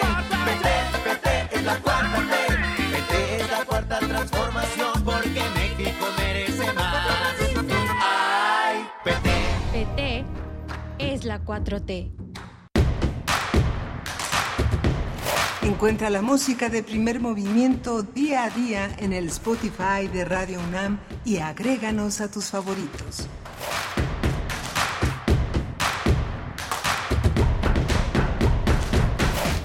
Buenos días, estamos de vuelta. Esto es Primer Movimiento. Ustedes escuchan Radio UNAM. Es un programa en vivo a través del 96.1 en la frecuencia modulada y 860 de amplitud modulada. Bienvenidos, bienvenidas. Estamos iniciando nuestra segunda hora de transmisión. Un enlace también con Radio Nicolaita en el 104.3 de la frecuencia modulada en Morelia. Nos aloja cada mañana de 8 a 9, de 8 a 9 para llegar con toda la comunidad de la Universidad Michoacana de San Nicolás de Hidalgo. Saludos por allá y saludos a todas las personas que están sintonizando en estos momentos, quienes llegaron también desde temprano, desde las 7 de la mañana a esta a este proyecto matutino de Radio UNAM. Se encuentra Violeta Berber en esta ocasión frente a la producción del otro lado del cristal, también el señor José de Jesús Silva en la operación técnica en los controles de la cabina de FM de Radio UNAM y el perro muchacho Héctor Castañeda en la conducción. ¿Cómo estás, querido perro? Por segunda ocasión eh, y creo que se va a prolongar esta semana probablemente la siguiente, pero ya lo veremos. ¿Cómo estás? Tú me dices, Berenice Camacho, yo feliz de darles la bienvenida a ti y a todos los que están del otro lado de la bocina pegando la oreja a este primer movimiento en donde vemos al mundo desde la universidad. Efectivamente le damos la bienvenida al 104.3 en Morelia. Gracias a todos los que nos escuchan. Sintonícenos no nada más a través del aire, sino también que por internet, radio.unam.mx y si quieren comunicarse con nosotros lo pueden hacer a través de todas las redes de Radio UNAM. Tenemos todavía más información, como por ejemplo los resultados de la prueba PISA, en donde vamos a hablar acerca de los resultados de esta, eh, bueno, esta prueba que le hacen a todos los estudiantes alrededor del mundo, no nada más a México, pero en donde México salió reprobado. De eso vamos a hablar con el especialista, el doctor Ángel Díaz Barriga, doctor en, Pedagogía por la UNAM, investigador emérito del Instituto de Investigaciones sobre la Universidad y la Educación de la UNAM. Y tendremos después en la nota internacional el seguimiento a Guatemala, cómo cierra, cómo va cerrando el año 2023 eh, en nuestro país vecino, Guatemala, en términos políticos, en esta tensión y crisis política muy importante luego de, de varios, mm, varias semanas atrás que conocimos ya el resultado, que dio como ganador el resultado electoral que dio como ganador perdón, eh, para la presidencia a Bernardo Arevalo y que eh, con, este movimiento Semilla y bueno, todo lo que a partir de ese momento se ha, eh, se ha desarrollado en el contexto político, judicial también en este proceso postelectoral. Vamos a conversar sobre Guatemala con Manfredo Marroquín. Él es politólogo, analista, presidente de Acción Ciudadana y de Transparencia Internacional para dar seguimiento cómo cierra el año Guatemala, cuál es la expectativa para el próximo, los primeros días a mediados de mes del mes de enero tendrá lugar la eh, toma de posesión de Arevalo y bueno, las cosas se, se complican, eh, las cosas se complican y bueno, pues vamos a tener esa, esa lectura eh, esa actualización de en la voz y en el análisis de Manfredo Marroquín esta mañana. Y bueno, pues también queremos saludar a las personas en redes sociales. Tenemos ya varios comentarios por acá. Eh, gracias, Rosario Durán. Muy buenos días. Nos da los buenos días. Dice Ángel Cruz. Eh, dice, yo pensé que estaba, eh, que estaba conduciendo el murciélago de la Guerrero. Yo quiero saber quién es ese. ¿Quién es el murciélago de la Guerrero? Me, acuerdo del vampiro de la colonia Roma. Exactamente. Por ahí no va, podría ser, no sé, pero el murciélago de la Guerrero a lo mejor es su contraparte. A lo mejor, a lo mejor es su contraparte eh, o tu contraparte, perro muchacho. Es un luchador. Sí, eh, que nos cuente Ángel Cruz, que nos cuente Ángel Cruz de eh, quién es el murciélago de la Guerrero y nos dice agradable escucharlo en la conducción junto con Berenice Camacho, Xochitl Arellano desde California, en los Estados Unidos, que pronto nos va a visitar por acá. Ojalá que sí, Xochitl, ya queremos verte. hemos tenido oportunidad de, de encontrarnos aquí en Radio UNAM cuando vienes de visita y bueno, pues falta, falta poquito, Xochitl, el abrazo para ti. Eh, Arturo Figueroa también dice saludos, Berenice, buenos días al equipo de primer movimiento. Esther Chivis dice, hoy sí me caí de la cama tempranito, excelente día, queridos todos de la comunidad UNAM y del navegante primer movimiento. Ya casi es viernes, ánimo, abrazos cálidos, ya casi es viernes y con ello llegan también las vacaciones para toda la comunidad universitaria, casi toda la comunidad universitaria. Nosotros vamos a seguir aquí todavía la próxima semana en vivo con ustedes, acompañándoles en esa semana previa a la a, Navidad, previa al fin de año, al, al fin de año se nos acaba este 2023 y nosotros eh, pues estamos aquí acompañándoles en esta mañana. Eh, hace un momento, eh, en la hora anterior no supimos decir, yo no supe decir cuál es la nueva dirección de la librería Utópicas, que antes estaba en la calle de Aguayo, en Coyoacán, pues está muy cerquita, en realidad solamente cruzando la plaza, el centro, el corazón de Coyoacán, se encuentra en la calle de Felipe Carrillo Puerto, número 60, a unas dos, tres cuadras del centro de Coyoacán, del kiosco, de, de, bueno, de todo este espacio de la Fuente de los Coyotes, todo este espacio que es eh, el centro de, un, de una alcaldía como, como esa, como Coyoacán. Así es que no se pierdan la oportunidad de em, de, conseguir ahí su ejemplar de Intersecciones, esta antología de textos de la que hablamos muy temprano, se encuentra en Utópicas, se encuentra en Somos Voces, bueno, en distintos lugares, así también en la cuenta de Instagram, arroba intersecciones-antología perro. Y como les decíamos, vamos a hablar acerca de las elecciones en Guatemala, en donde la Fiscalía está pidiendo anular los comicios presidenciales. Esta es la nota internacional. Nota internacional. La Fiscalía de Guatemala, pidió anular las elecciones que ganó el candidato del movimiento Semilla, Bernardo Arevalo, argumentando supuestas irregularidades en el recuento de los votos por parte del Tribunal Supremo Electoral. Esto ocurre a poco menos de un mes de que Arevalo asuma la presidencia del país centroamericano el próximo 14 de enero del 2024. Estas acciones fueron condenadas por el secretario general de la Organización de los Estados Americanos, la OEA, Luis Almagro, y la Unión Europea ya que las consideran como un intento de golpe de Estado que está encabezado por los fiscales, quienes dicen tienen motivaciones políticas. El presidente electo aseguró que también se busca destruir el régimen democrático y se pretende acabar con el derecho básico que tienen los guatemaltecos, como es elegir a sus gobernantes. Y en tanto, el Tribunal Supremo Electoral de Guatemala descartó repetir las elecciones presidenciales. Pues bueno, vamos a conversar sobre esta decisión de la Fiscalía de Guatemala de pedir la nulidad de las elecciones presidenciales eh, que tuvieron como resultado el triunfo de Bernardo Arevalo. Nos acompaña esta mañana Manfredo Marroquín, él es politólogo, analista, presidente de Acción Ciudadana y de Transparencia Internacional. Y eh, le agradecemos, eh, señor Manfredo Marroquín, por estar esta mañana una vez más dando seguimiento con nosotros a lo que ocurre en Guatemala. Buenos días. Muy buenos días a ustedes y a toda la audiencia de Radio UNAM. Muchas gracias, profesor. Cuéntenos eh, en sus propias palabras y de manera general, ¿qué, qué está pasando en Guatemala, por favor? Bueno, eh, lo que está pasando es que la alianza de, de gobierno que viene construyéndose desde hace unos ocho años, no es solo de este presidente Yamatei, del anterior también, pues construyeron una sólida alianza de, de élites, de grupos de poder que se vieron afectados por la lucha contra la corrupción en los años 2015, 2016, cuando estaba esta famosa Comisión Internacional contra la Corrupción, pues ellos se organizaron para defenderse, para expulsar a esa comisión y eh, definieron una agenda de negocios y de impunidad para sus negocios y eso incluía ganar las elecciones de este año.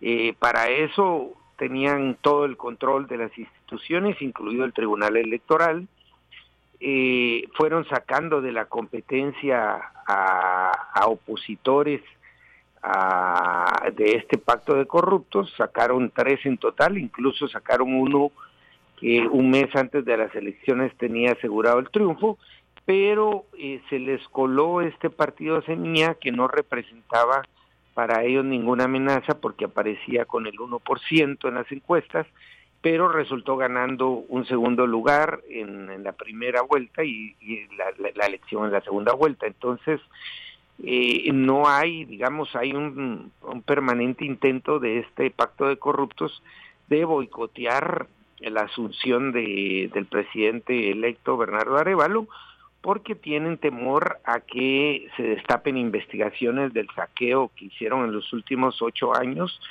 y a perder la impunidad que gozan hoy controlando todas las instituciones de justicia y de investigación en el país.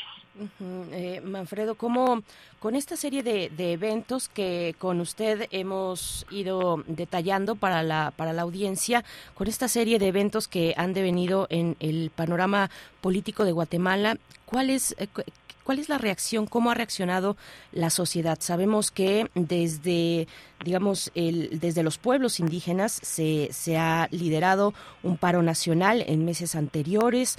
Eh, ¿cómo, ¿Cómo está mm, llegando la sociedad guatemalteca ante este panorama político de su país?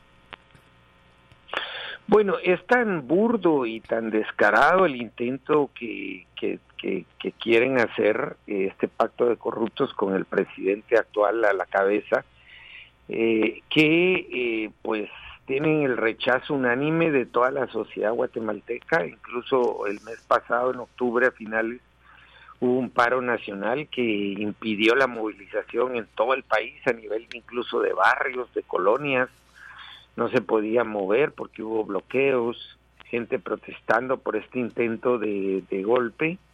A eso se ha sumado toda la comunidad internacional, nunca antes visto. Estados Unidos, por ejemplo, anunció antier el retiro de visas a 100 diputados del Congreso, eh, 100 de los 160 diputados que tiene el Congreso, más otras 200 visas a empresarios eh, y aliados de este pacto de corruptos. Entonces, eh, y sanciones eh, otro tipo de sanciones contra estos, contra los autores de este golpe. A eso se ha sumado Europa. Ya la Unión Europea anunció medidas similares, sanciones similares, y también amenazó con excluir a Guatemala del, del tratado de libre comercio que tenemos con la Unión Europea. Hay que decir que el tratado de asociación con Europa y Centroamérica es el primero que se, que se dio hace 30 años, 40 años, en el mundo. Entonces sí hay un consenso tanto nacional e internacional de impedir este golpe eh, burdo, utilizando al Ministerio Público como herramienta para legitimar el golpe eh, vía judicial. Eh, este último intento de, decir que las elecciones son nulas no le compete al, Ministerio Público. Para eso existen en todos los países órganos especializados en materia electoral. En nuestro caso, el Tribunal Supremo Electoral, pues es el que califica las elecciones y ya salió diciendo que no va a repetir elecciones, que ya hubo una elección, que ya hubo ganadores y que eso no tiene marcha atrás. Profesor, cuando ocurren estas cosas, porque bueno, desafortunadamente es una constante, ¿no? Al parecer en América Latina, los, los fraudes electorales, hay que decirle como lo que es, o los golpes de Estado. Eh, pero cuando estas situaciones ocurren, generalmente atacan a los gobiernos progresistas. En este caso, el de Arevalo, el, candidato, el opositor, eh, pues no sé si busque ser precisamente un gobierno de izquierda, pero sí que lo es eh, progresista, porque está buscando defender los derechos de las personas LGBT, por ejemplo, cosas por el estilo. Y cada vez que hay una intervención estadounidense, tienden a inclinarse por los gobiernos ultraconservadores. En este caso están desconociendo a los conservadores que están queriendo llevarse el poder. Digo, a lo mejor está muy maniquea mi, mi perspectiva, pero va por ahí. Se me hace muy sospechoso, muy raro ver a Estados Unidos haciendo una intervención que en este caso me parece muy válida. Pero, ¿qué usted opina al respecto sobre la intervención estadounidense y sobre el hecho de que en este caso se trata de un gobierno progresista, el que busca ganar la presidencia? Sí, mira, yo creo que al final em, eh, este pacto de corruptos eh, fue acumulando, digamos, agravios contra el mismo Estados Unidos, le perdieron el respeto a Estados Unidos, Estados Unidos mandaba enviados. Recordemos que la vicepresidenta Kamala Harris, el primer viaje que hace al exterior lo hace a Guatemala. Ahí ella, puntualmente dice, mm, hay que apoyar los esfuerzos anticorrupción que están desarrollando los fiscales valientes de Guatemala. Eh, incluso señala nombres de esos fiscales. Ella tomando el vuelo, y a los días, dos, tres días, estaban destituidos todos esos fiscales. Es decir, hubo también una burla a, Estados Unidos permanente de lo que pedía, hacían exactamente lo contrario. Y también lo que estamos viendo hoy, que es cómo Estados Unidos fue acumulando, fue tomando nota de todos estos agravios y hoy se los están devolviendo en su cara a este pacto de corruptos. Y ya no es un tema ideológico, es un tema de que eh, descaradamente este pacto de corruptos defiende una agenda de eh, negocios de corrupción e impunidad. Eso es lo que ellos buscan, saqueo del erario público, saqueo de recursos naturales con total impunidad. Y eso evidentemente a Estados Unidos no le interesa porque eso repercute en más migración a Estados Unidos. Ya tenemos cuatro de los 19 millones de guatemaltecos en Estados Unidos, ya tenemos cuatro allá eh, gracias a esos 4 millones entran 20 mil millones de dólares al año, un 17% del PIB, pero Estados Unidos no quiere que sigan llegando más guatemaltecos y también por eso eh, es un, son asuntos de interés nacional para ellos que saben que teniendo un gobierno tan, eh, tan odiado por la gente, pues, y que no ofrece esperanzas ni expectativas de mejor vida, pues la gente va a seguir migrando y lo que quieren es tener un gobierno más decente o decente que pues se comporte civilizadamente. Manfredo, ¿cuál es, cuál es eh, la ante esta solicitud de anular la elección, esta solicitud por parte de la Fiscalía hacia el Tribunal Supremo Electoral de Guatemala? ¿Qué, ¿Qué evidencia ha presentado la Fiscalía? ¿Qué nos puede decir, digamos, de los hechos, de lo que puede desenlazar o el rumbo que puede tomar esta solicitud de la Fiscalía? Pero eso primero, ¿cuáles son, cuáles son los hechos, la, evidencia o de qué están hablando cuando eh, mencionan eh, irregularidades en el recuento de los votos por parte del tribunal? Mira, son datos, eh, pues lo que presentan realmente no son ni datos ni pruebas, son puras especulaciones, son puros eh, hipótesis eh, construidas muy antojadizamente por el Ministerio Público. Por ejemplo, ellos están diciendo que hubo alteración de, de actas, cosa que no, no, no logran probar eh, porque están poniendo como evidencia, por ejemplo, tachones que se dieron en algunas actas, pero eso es común porque todo el proceso es manual, entonces hay, eh, hay, hay casos en que se equivocan en la sumatoria y la tachan y la corrigen para que esté eh, pues la suma bien hecha y se agarran de esos tachones sin darse cuenta que la sumatoria del número corregido es el que corresponde. Entonces, es simplemente decir, miren, aquí hay muchos tachones,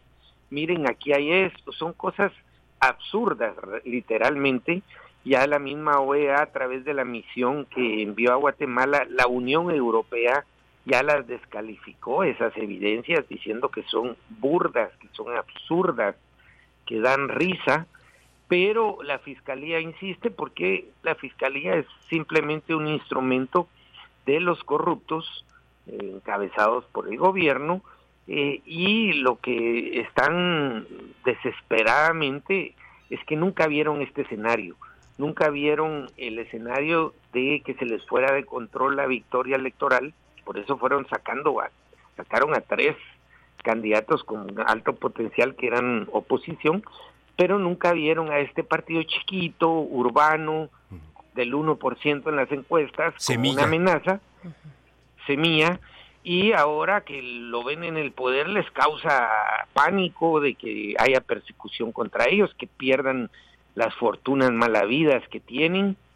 Eh, de hecho, yo te diría, Estados Unidos ha anunciado 300 solo el día de antier, 300 visas retiradas a empresarios y políticos, pero anteriormente ya había, eh, ya había hecho otro número igual a también empresarios y políticos y funcionarios.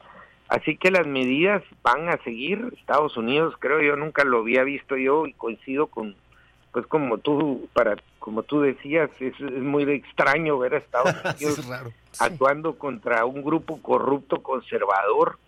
acá el gobierno se define como pro familia, definió Guatemala como la capital de, de defensora de la familia, o sea, tienen eh, tienen un discurso completa de, de, pues de manual de pro familia, de todo este tema que conocemos eh, de antiderechos, eh, pero ah, son unos grandes corruptos, simplemente adoptan este estas narrativas de derecha para esconder que verdaderamente son un clan y son una pandilla de ladrones saqueando el país. También, bueno, nos gustaría saber qué es lo que procede o cuál sería su, su análisis a futuro, profesor Marroquín, porque pues estamos hablando ya de que la gente está en las calles defendiendo los comicios que ya todos sabemos que ganaron, eh, en una elección histórica, también hay que decirlo. Eh, se habla de sanciones y de persecución política a los opositores. Eh, ya nos está usted hablando acerca de las sanciones que está planteando Washington, los Estados Unidos, para la Fiscalía, que está tratando de llevar a cabo este golpe de Estado. Pero, ¿cuál es la perspectiva a futuro? ¿Qué es lo que nos podemos esperar? Porque también hay que decir que el opositor, Arevalo, no es la primera vez que está siendo eh, hostigado de manera política o que está siendo amenazado, pero teniendo, pues, al parecer todo en contra de la Fiscalía, eh, ¿qué es lo que podemos esperar después de esto? ¿Quién los va a sancionar? Mira, eh, yo el escenario más probable es que, bueno, que haya un, como debe ser, que haya cambio de gobierno, que asuma Arevalo. Eh, en medio de estos esfuerzos por, por, por impedir que él asuma, eso va a seguir, van a continuar. De hecho, hay que decirlo, si ellos pretenden y quieren dar el golpe de Estado, lo pueden hacer. Eh, y lo pueden dar un día de estos de Navidad, de repente hasta el 24 de diciembre se les ocurre hacerlo, eh, porque son así, son, son, son, descarados, pero es un golpe que no tendría prácticamente ninguna posibilidad de éxito porque ni la gente los quiere adentro, ni la gente los quiere, ni la comunidad internacional los va a reconocer. Entonces Guatemala aislada no sobrevive una semana, porque obviamente dependemos del comercio como todos los países, del comercio internacional, de, la producción, bueno, etcétera, de las exportaciones, de las remesas, etcétera. Eh, entonces lo más probable es que asuma a Bernardo Arevalo, pero que va a tener un gobierno súper, súper, súper difícil, súper complicado, porque este pacto de corruptos va a mantener el control de la Corte Suprema, del Congreso, eh, del Ministerio Público. Yo lo dudo, creo que ahí puede haber alguna cosa que, que provoque la salida de esta señora que está siendo la, la persecutora, La, la mala de la película ahorita. la fiscal. Consuelo Porras. Exacto. Pero yo te diría que va a ser, también va a ser un gobierno muy lleno de complicaciones, lleno de obstáculos, eh, muy difícil que logren cumplir con su agenda. De hecho, la semana pasada se aprobó un congreso, eh, un presupuesto que se fue la sanción de Estados Unidos a los 107 diputados que aprobaron ese presupuesto, en donde de una vez le ponen asignación a los, o sea, ya no van a haber ni siquiera licitaciones, porque ahí ponen que la empresa a la cual se le debe adjudicar tal contrato en el mismo presupuesto. O sea, de, en las ansias de no querer soltar, digamos, eh, el, el, presupuesto, se dejan amarrado esto. Entonces sí va a tener y va a depender mucho de, del liderazgo que asuma Arevalo, eh, de cómo enfrentar un, digamos, cómo él no acepta ser rehén de este ser secuestrado por este pacto de corruptos, vamos a ver de qué está hecho también el liderazgo de él para enfrentarse a estas fuerzas. Pues ya, ya lo veremos y ojalá contemos con, con su lectura, con su análisis. Manfredo Marroquín, eh, recordemos, el 14 de enero es la fecha en la que deberá asumir la presidencia el eh, presidente electo Bernardo Arevalo, que ganó las elecciones a través del movimiento Semilla y que, bueno, ahora está en estas pues en esta secuencia de hechos, en esta secuencia de hechos desde el principio y desde antes incluso, con una persecución importante que eh, pues enturbia, enturbia el panorama político político, social de Guatemala. Manfredo Marroquín, muchas gracias y, bueno, pues muy buen año para usted, buen cierre de año y de nuevo ojalá que, contemos eh, con su participación en los primeros días de enero eh, para ver cuál es, eh, cómo, qué, qué rumbo está tomando cada día pues más cerca esta, esta asunción a la presidencia de la República de Guatemala. Muchas gracias. Muchas gracias, será un gusto atender una nueva convocatoria de ustedes. Gracias. Gracias, profesor. Un muy, muy democrático cierre de año le deseamos al pueblo guatemalteco y a toda Latinoamérica. Y para seguir adelante les dedicamos esta canción llamada Mystic Strangers de una banda legendaria llamada The Cure en primer movimiento.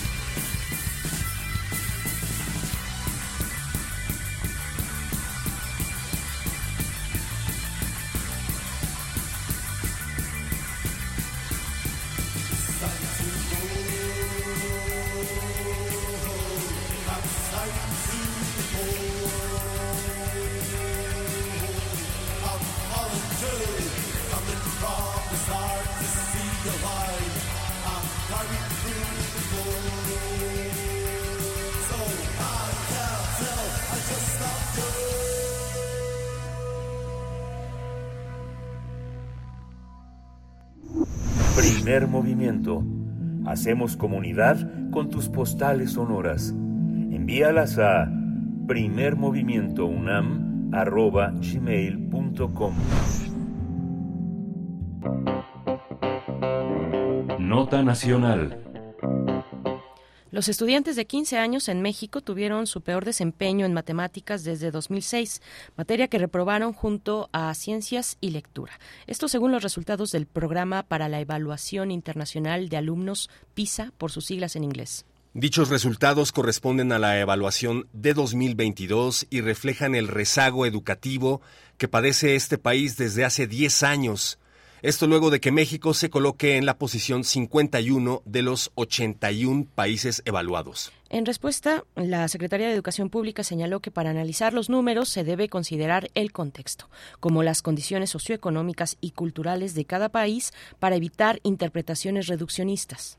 Además, explicó que las pruebas internacionales estandarizadas tampoco consideran las condiciones reales en las que se desarrolla el trabajo docente, así como los procesos situados de la enseñanza y los aprendizajes en las aulas de los distintos países. El presidente López Obrador, por su parte, dijo que el gobierno no toma en cuenta estos resultados porque, así lo dijo, los parámetros de dicha evaluación se crearon en la época del neoliberalismo. Realizaremos un análisis de los resultados de México en la prueba PISA y este día para ello nos acompaña el doctor Ángel Díaz Barriga, doctor en Pedagogía por la UNAM, investigador emérito del Instituto de Investigaciones sobre la Universidad y la Educación de la UNAM. Bienvenido, doctor.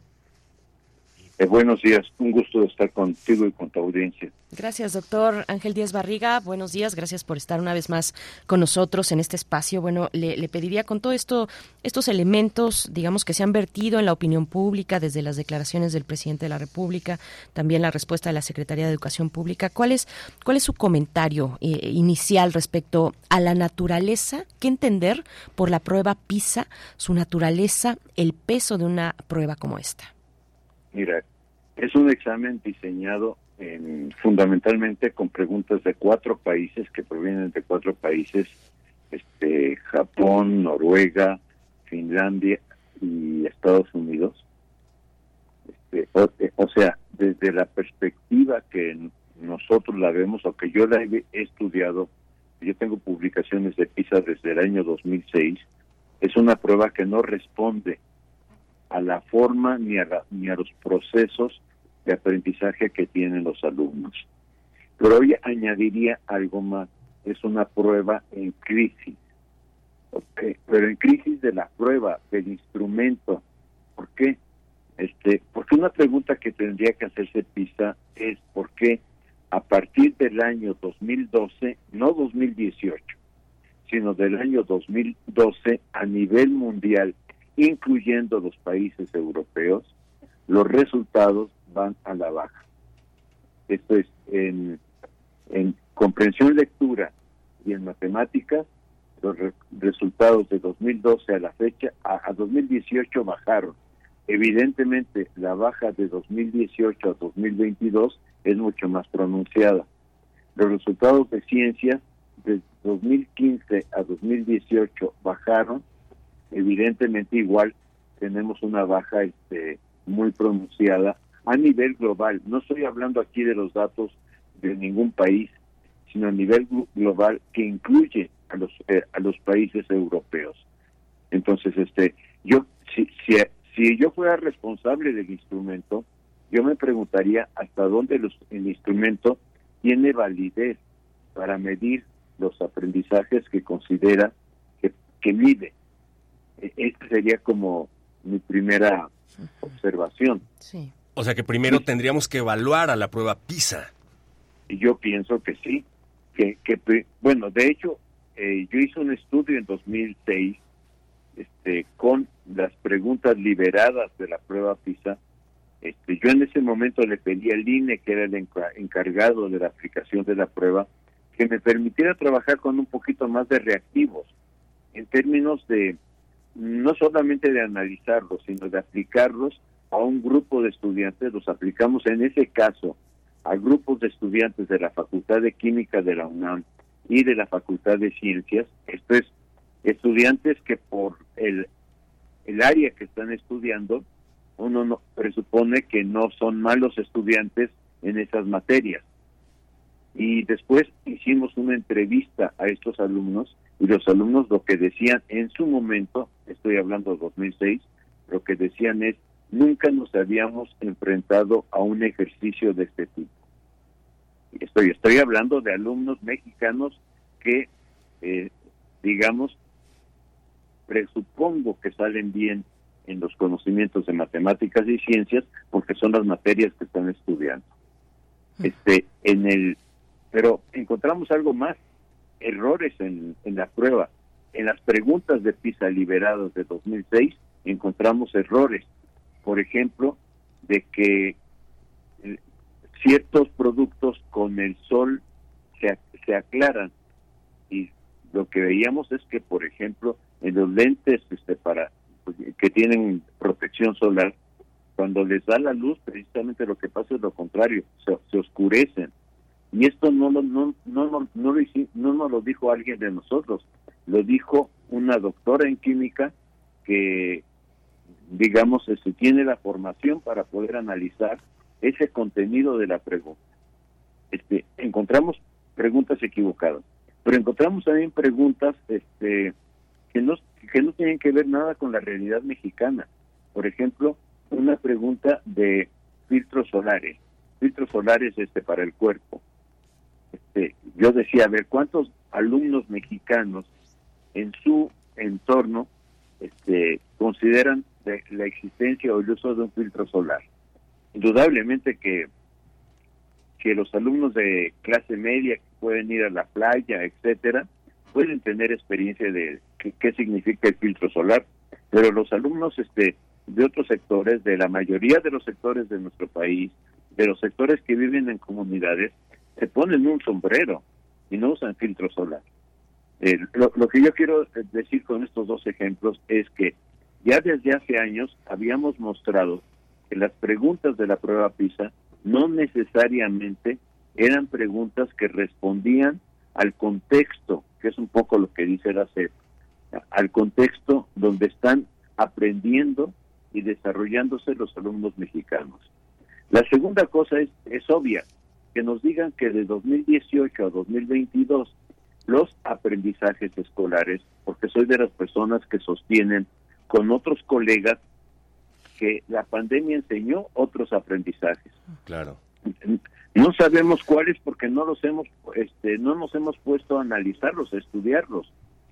Eh, y esto ocurre en todo el mundo, ¿no? O sea, ahora que lo pones sobre la mesa, tenemos que hablar invariablemente de esa, de esa parte, de esa variable, que el hecho de que en todo el mundo eh, la pandemia se encargó de que esto resultara en que muchos países eh, se fueran en picada en esta prueba, tomando en cuenta el hecho de que muchas de las clases aparecían en Zoom, eh, para muchos profesores el Zoom no es una clase, muchos estudiantes no tienen ni siquiera acceso a Internet, cosas por el estilo. Entonces esto también es un fenómeno mundial. En casa, pero pero de, los pocos profesores con los que yo pude tener contacto sobre este tema, porque me he dedicado después a otros temas, o sea, la cantidad de temas para trabajar son muchísimos.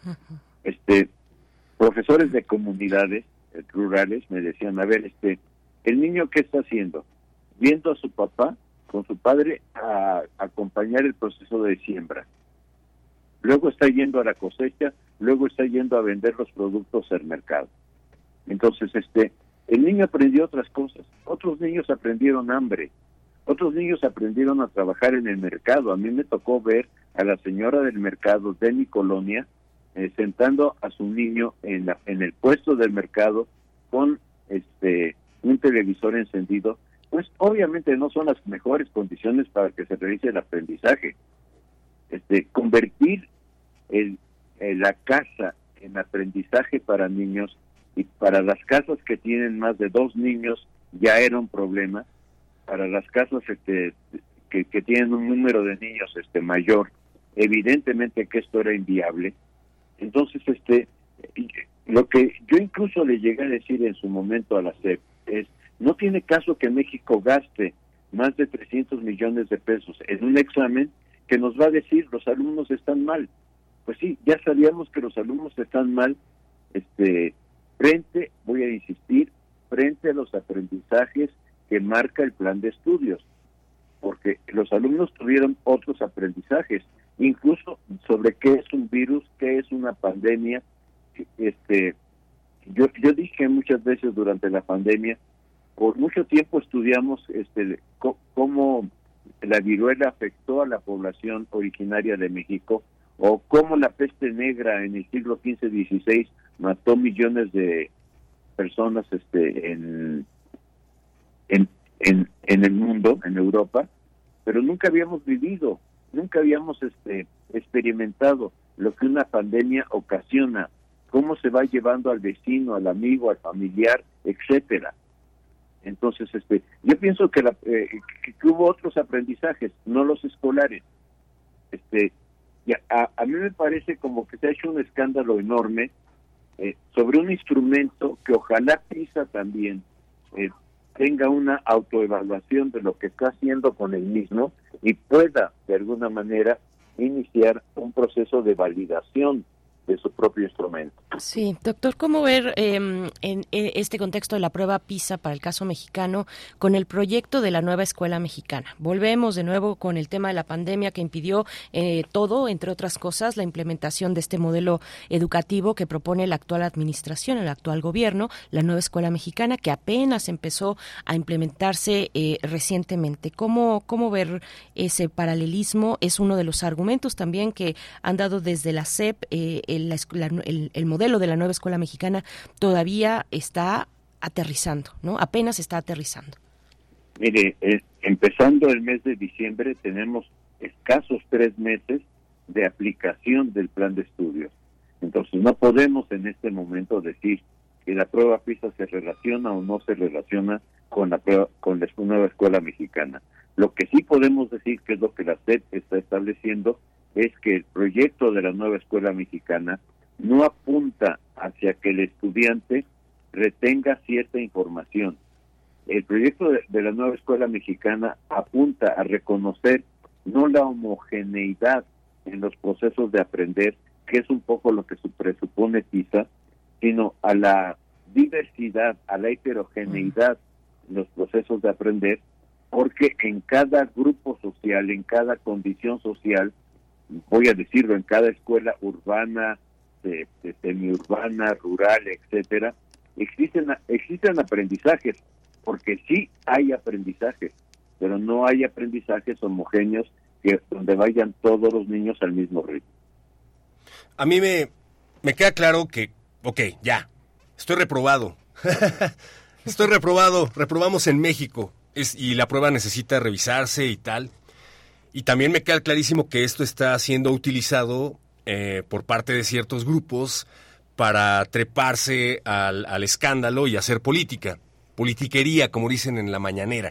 Me queda claro que hay un montón de variables, pero entonces deberíamos utilizar entonces esto, estos resultados para poner sobre la mesa el hecho de que ya había cosas que teníamos que mejorar desde el principio, desde antes de la prueba, desde antes de la pandemia cuestiones como el hecho de que hay estudiantes que no se sienten seguros en caminos a sus escuelas, que no se sienten seguros ni siquiera adentro de sus escuelas, el hecho de que hay conflictos armados en varias regiones del país que impiden que varios estudiantes tengan acceso a la educación. Entonces, tomando todo esto en cuenta, lejos de, de desechar la prueba, se podría poner sobre la mesa con todos estos otros temas para llegar a un consenso y poder mejorar la educación en México, tomarlo en cuenta para llevar a cabo un proyecto pedagógico más sólido, profesor? A ver, el, el reto, marcas bien el punto cuando dices el reto es cómo mejoramos la educación en México. Y yo pienso que esto es lo que estamos trabajando en el plan de estudios, en el nuevo modelo eh, educativo mexicano lo que estamos haciendo algunos grupos de investigación y cada vez con gusto veo que hay más grupos que estamos haciendo esta tarea es hacer un seguimiento de cómo cómo se está llevando en las aulas en, estos meses la aplicación del modelo educativo. Una reforma no se aplica por varita mágica. Una reforma siempre se aplica de forma paulatina. vemos en algunos casos este, resultados muy interesantes porque vemos cómo docentes y alumnos han tomado algún problema. Me decían, por ejemplo, este, en, algún momento encontré de el proyecto de cuidado del medio ambiente y en el medio ambiente salía alguna parte del río Lerma. Este, qué bueno que los alumnos empiecen a preguntarse qué es lo que pasa en el río Lerma. No van a resolver la contaminación del río. Eso es de entrada, te lo digo, no lo van a resolver, pero van a empezar a entender los procesos de contaminación en situaciones que están en su alrededor, o sea, que están en el entorno de su escuela y van a empezar no solamente a tener conocimientos de ciencias, de matemáticas, este, de español, sino que al mismo tiempo van a tomar acciones para decir, bueno, pero si queremos evitar la contaminación, ¿por dónde podemos empezar nosotros como niños? Probablemente empiecen por recoger basura por cuidar este, con mayor atención qué tipo de traste o qué tipo de, no sé, receptor de, de, un, este, no sé, de, de una tole estén recibiendo para empezar a generar conciencia en ellos y en su alrededor.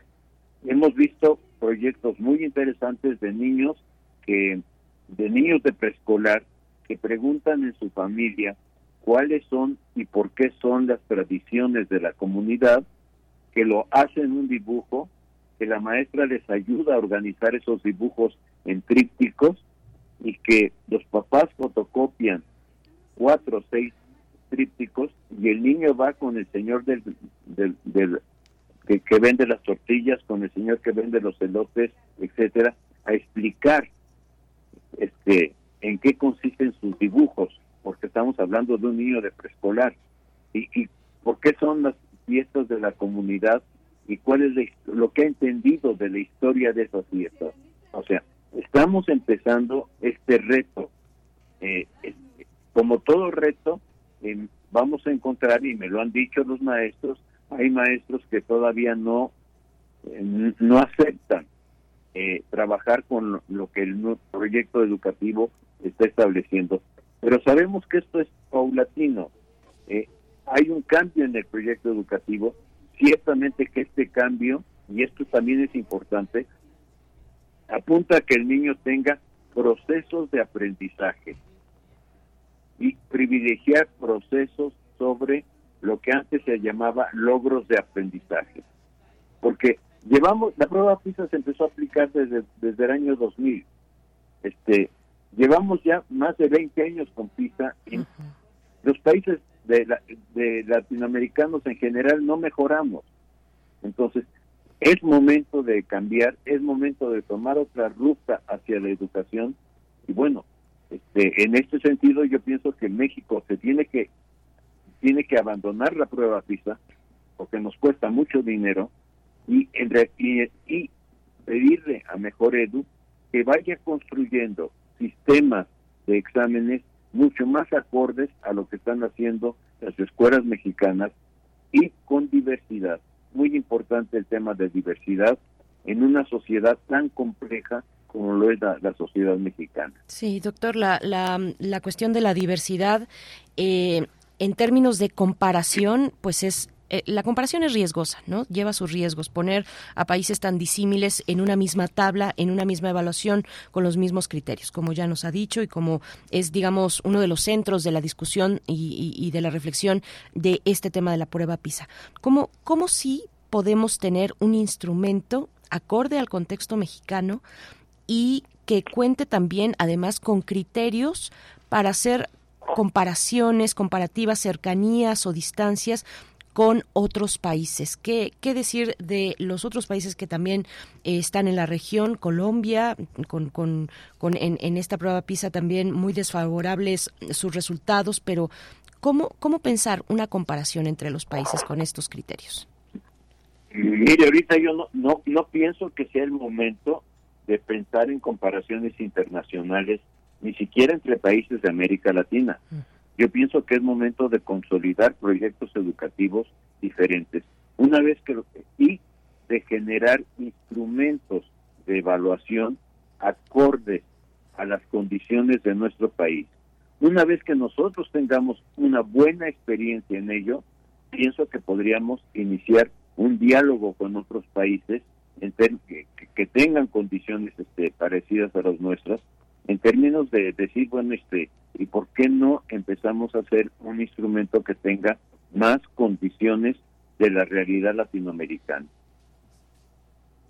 Doctor, yo aprovecho para preguntar acerca de otros modelos educativos alternativos, al menos aquí en México, como por ejemplo el modelo activo, el modelo de escuela activa, el modelo Montessori, que pues desafortunadamente es muy caro en muchos casos, al menos en los primeros niveles de educación, pero mucho se habla acerca de estas propuestas educativas em, como una alternativa mejor, al menos en los primeros años de formación de los niños. Pero esto todavía se ve lejos de consolidarse, al menos en las escuelas públicas. Entonces, eso, aprovecho para preguntarle sobre, primero sobre su opinión de estos modelos y luego si hay posibilidades de, que esto se, eh, se vuelva más de más fácil acceso para el resto de los niños. Por supuesto que sí. Solo, este, te comento una cosa. Este, algo que critican a las personas que nos correspondió en su momento participar en la construcción del plan de estudios es que tomamos algunos elementos de la escuela activa. No voy a decir que tomamos todos, cuidado, tomamos algunos elementos del movimiento escuela activa. El trabajo por proyectos, el trabajo en equipos, la capacidad de discusión de los alumnos, este, son temas que, van precisamente con el concepto procesos de desarrollo de aprendizaje. Eh, la escuela activa históricamente ha sido una escuela privada. Hoy lo que estamos buscando es que todos los niños mexicanos tengan la posibilidad de, de vivir procesos de trabajo escolar que sean significativos. Esto es, no cumplir con lo que eh, el libro de texto marca como lección 1, lección 2, lección 3, etcétera, sino empezar a pensar, a ver, desde mi entorno, en qué problemas estoy, estoy, me estoy, estoy visualizando. El entorno puede ser inmediato o puede ser mediato. Esto es, ahorita hablé de niños de preescolar y niños de los primeros grados de primaria, donde tenemos que hablar de un entorno inmediato. Sin embargo, cuando estamos ya hablando con, con estudiantes de quinto o sexto, o, o, probablemente con estudiantes de secundaria, lo que nosotros podemos encontrar es que el entorno puede ser el mundo. Y entonces pueden empezarse a explicar a partir de un fenómeno específico eh, que se da en una parte del mundo, por ejemplo, el caso de que, está, que, estamos viendo lamentablemente de la masacre de palestinos, el, el, estudiante puede empezarse a preguntar, a ver, ¿dónde está Palestina? ¿Cuál es la historia de Palestina en los últimos 70 años? ¿Por qué? ¿Qué pasó con los israelitas antes que fueron este eh, diezmados, este, ¿qué aconteció eh, con la persecución de los israelitas? ¿Por qué se dio esta persecución? ¿Por qué es un fenómeno racial? ¿Por qué hoy los, los israelitas repiten con los palestinos lo mismo que a ellos les pasó este, en los años 40 del siglo pasado? O sea, el niño puede empezar a formularse preguntas, eso es lo que quiero decir a formularse preguntas y a conocer de otra manera el mundo. Y de alguna manera, entonces ya sería preguntarse, bueno, ¿y cuánto cuesta una bomba? ¿Y cuánto cuesta un bombardero? Este, ¿Y qué efectos tiene la naturaleza lo que se está haciendo este al destrozar de la manera que se está realizando Gaza, etcétera. No sé si me explico. Sí, sí, por supuesto. hay una posibilidad de aprendizaje significativos que le lleven al niño a preguntarse por un entorno mediato que, cuyos, cuya información puede encontrar en los libros de la escuela o puede encontrar en una biblioteca o puede encontrar en internet. Pero ya estaríamos hablando de una etapa más avanzada del proyecto que estamos implantando en México. Pues doctor Ángel Díaz Barriga, muchas gracias. ojalá continuemos esta, este diálogo con, con usted, con sus colegas también en torno a la educación en México. Aquí está esto, estos acercamientos con respecto a la prueba PISA que usted nos compartió esta mañana. Mm, rápidamente nos preguntan en redes sociales dónde pueden consultar el material de su autoría que nos comentaba al principio de la charla. Eh, se encuentra de acceso libre en este, publicaciones del Instituto de Investigaciones sobre la Universidad y la Educación. Muy bien. Se llama la prueba PISA 2006. Muy bien, pues ahí está esta, esta referencia. Gracias, doctor Díaz Barriga. Eh, muy buen día para usted, buen cierre de año también y nos encontramos el siguiente en 2024. Hasta pronto. De acuerdo. Gracias, doctor. Y bueno, un llamado a las autoridades a que inviertan en educación en México. Eh, escuchemos Septiembre de Earth, Wind and Fire. Seguimos en primer movimiento. Gracias, Radio Nicolaita. Volvemos después del corte.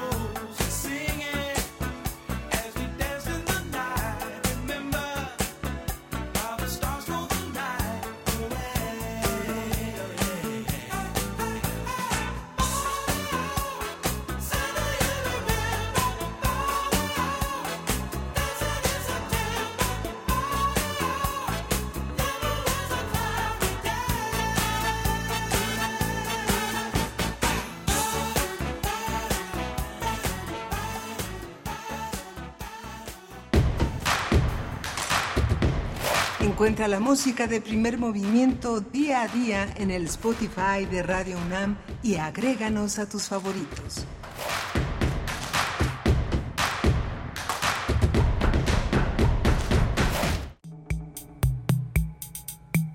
Los objetos sonoros más extraños que escucharás en tu vida.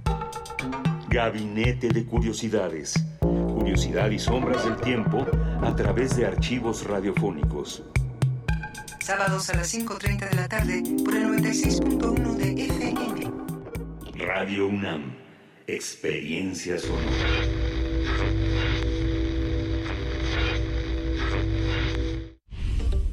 Delitos electorales son aquellas acciones que buscan alterar los resultados en las elecciones. Nuestra misión como Fiscalía especializada en materia de delitos electorales es investigar y perseguir los delitos electorales federales. Denúncialos a la FICEL a través de FICETEL al 800-833-7233 y ficenet.fgr.org.mx. Fiscalía General de la República. Ya se encuentra disponible la app Apoyo Ciudadano para recabar tu apoyo a las candidaturas independientes. Si estás de acuerdo, la app escaneará tu INE, te tomará una foto y pedirá que firmes en la pantalla. Lo harás con la asistencia de la persona que solicita el apoyo, quien bajo ningún pretexto podrá retener tu credencial. El INE garantiza la protección de tus datos personales. O si lo deseas, puedes hacer todo el proceso por ti mismo, en la modalidad Mi Apoyo. INE.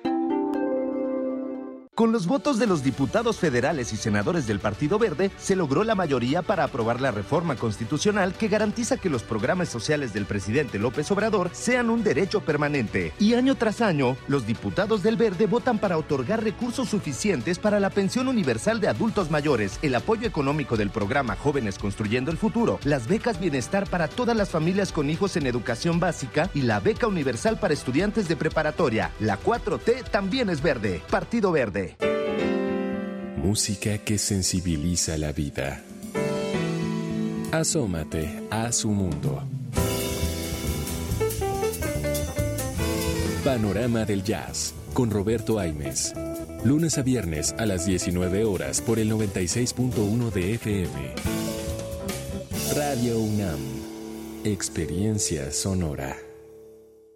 Esta es la historia de una niña que nació en Tepatepec Hidalgo y luchó para salir adelante. Sola en la Ciudad de México, vivió en una azotea en Iztapalapa mientras estudiaba computación en la UNAM. Aclamada por los ciudadanos, sorprendió a México al convertirse en la líder esperada. A ella no le tienen que contar los problemas de México porque los ha vivido, igual que tú. Esta es la historia de Xochitl. Xochitl, fuerte como tú. Precandidata única. PRI. Mensaje dirigido a simpatizantes y militantes del PRI y su Comisión Nacional. Habla Claudia Sheinbaum. Cuando llegué a la jefatura de gobierno estábamos en el peor momento de inseguridad en la Ciudad de México. En cuatro años disminuimos en más de la mitad los delitos de alto impacto. Homicidio, robo en transporte público y robo de vehículos, entre otros. Lo logramos con una estrategia, atención a las causas, más y mejor policía, inteligencia y investigación y coordinación con la Guardia Nacional. Seguimos avanzando, conciencia, honestidad, resultados y amor al pueblo. Claudia Sheinbaum, presidenta, precandidata única de Morena. Mensaje dirigido a militantes, simpatizantes y Consejo Nacional de Morena. ¿Quieres saber cómo gobierna Movimiento Ciudadano? Así lo hace Nuevo León, rompiendo todos los récords económicos, generando riqueza con el 76% del nearshoring de México y 42 billones de dólares en inversión extranjera, seis veces el presupuesto de Nuevo León, trayendo y expandiendo a las empresas más grandes del mundo como Tesla, Kia o Ternium y generando los mejores empleos del país. Lo nuevo, lo nuevo, lo nuevo es ser el motor económico de México. Así gobierna lo nuevo. Así gobierna Movimiento Ciudadano.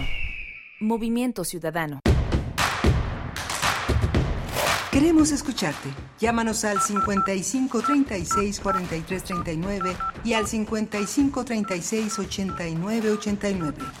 Primer movimiento. Hacemos comunidad. Muy buenos días, ya volvimos después del corte, 9 con 4 minutos hora del centro del país, desde la capital, desde Ciudad de México.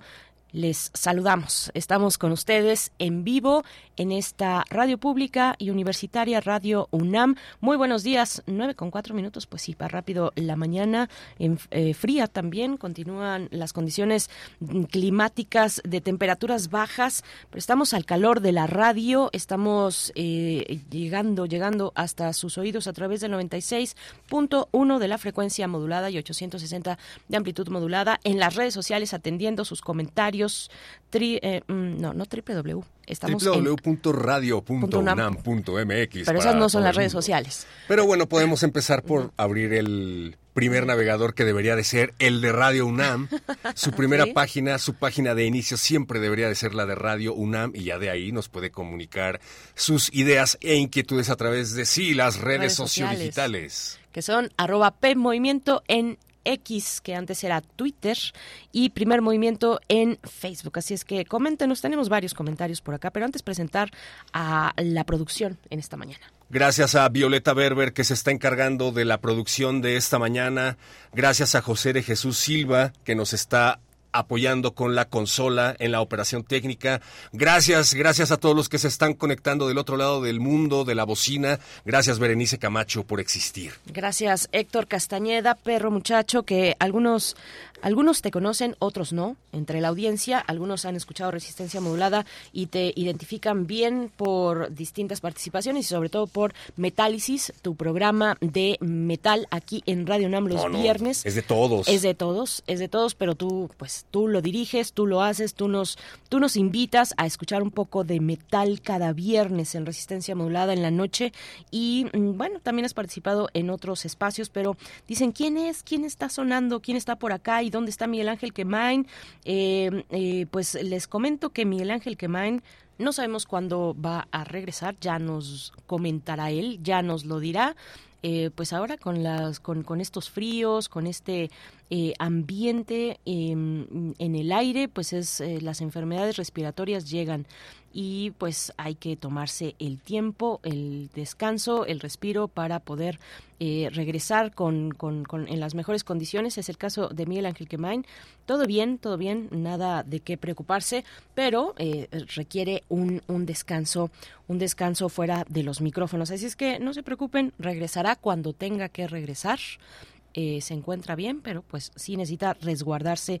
Y además, bueno, estas condiciones de cabina que desde pues con la pandemia y todo lo supimos muy bien acá, esta es una profesión en la que, por ejemplo, no utilizamos cubrebocas.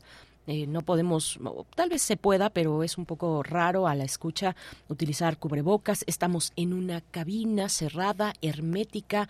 Eh, sí, eh, te- contamos con los filtros necesarios, en fin, con, con esas condiciones, pero las condiciones, digamos, naturales, originales de una cabina radiofónica son de encierro, y, eh, y a veces también de polvo, ¿no? Está todo sellado, las paredes, las, el techo, el, el- el piso, eh, con, con materiales que pueden eh, conservar un poco de polvo. Y entonces, bueno, eso complica, complica cuando llega alguna cuestión respiratoria en el organismo y hace complicado que nosotros realicemos nuestra labor cuando se presenta alguna gripe. Todo está muy bien con Miguel Ángel Quemán y, va a estar pronto con nosotros también. Un saludo a Miguel Ángel Quemain. Le deseamos pronta recuperación. Si por alguna razón nos enfermamos, Berenice y yo nos vamos a quedar en cuarentena para toda la eternidad en esta cabina de FM, pero con los micrófonos abiertos siempre.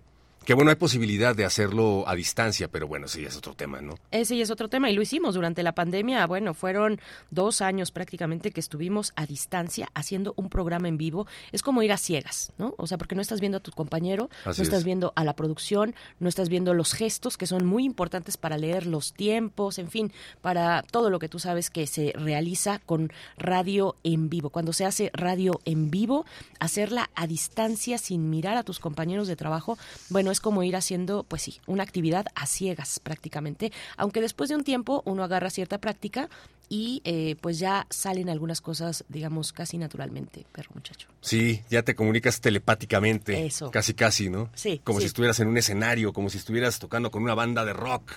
Que por cierto, eh, ¿quién hizo la selección musical de esta mañana? Que me ha gustado mucho. Se está, gracias Violeta por hacer la selección musical de esta mañana que nos está gustando mucho, más como estas, pero finalmente la última palabra lo tiene el respetable, es decir, usted. Póngase en contacto para recomendarnos música y decirnos qué es lo que está pensando acerca de la selección de esta mañana.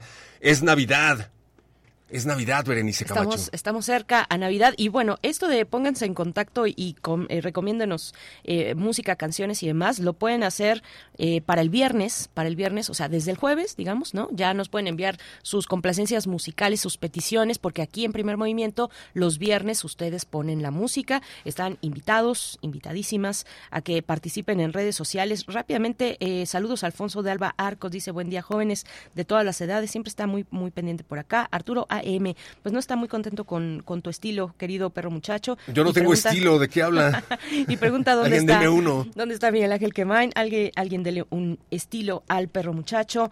Eh, también saludos eh, a Mayra Elizondo, profesora, dice, me encanta que esté ahí perro muchacho. Le mando mm, besos y abrazos a Berenice.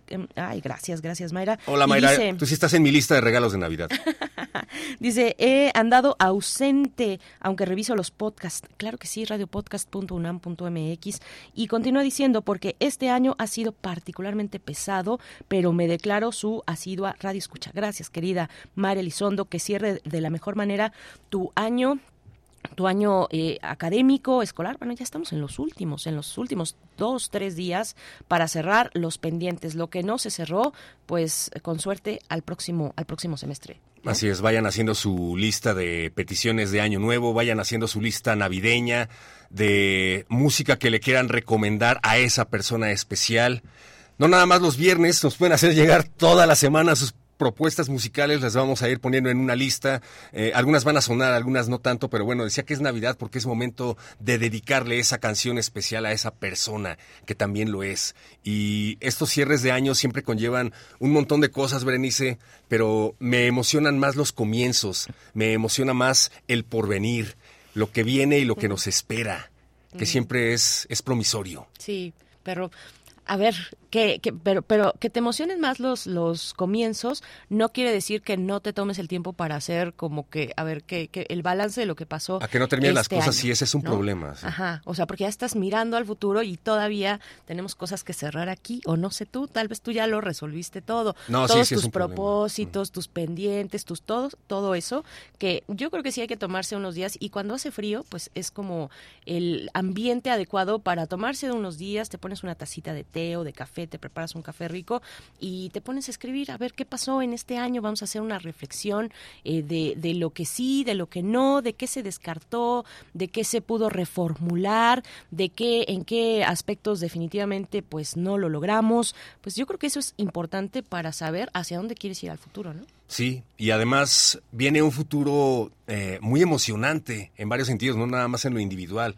Vamos a tener nueva, nueva pres- nuevos presidentes, nuevos candidatos a la presidencia. Ah, ya no se hagan, pero bueno. Es todo un tema. Sí, nueva presidenta, porque llegue quien llegue será una Sí. presidenta. Sí, bueno, sí. O sea, no sabemos qué va a decir Movimiento Ciudadano, pero bueno, lo dejamos ahí como en pausa y en suspenso. Sabemos que los números pues están favoreciendo a ciertas eh, candidata, a cierta candidata y que es difícil remontar, ¿no? O sea, solamente con temas de matemáticas el tiempo todavía es- ya es muy corto como para poder remontar los los los números que traen los punteros. Pero bueno, Y toda Latinoamérica Pero está empezando a sufrir cambios de todo tipo. Y lo que em, Francia, eh, una, una, no recuerdo exactamente ahorita la fuente, eh, creo que era France Press, eh, hacía un conteo así muy rápido, un estimado, y decía el próximo año 2024 prácticamente la mitad de la población votante va a estar, o la mitad de la población decía, así, eh, va a estar en un proceso electoral, incluido India, incluido Estados Unidos, que ya son dos países con una población,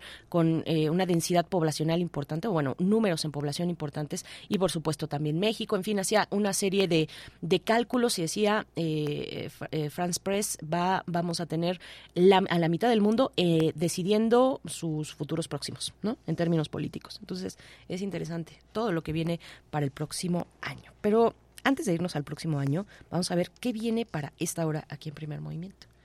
Y lo que viene es la poesía necesaria y después viene la mesa del día. Vamos a hablar, igual haciendo balances, el 2023 desde la CEPAL. La CEPAL ha publicado, publicó en noviembre un estudio, La desigualdad en América Latina y el Caribe.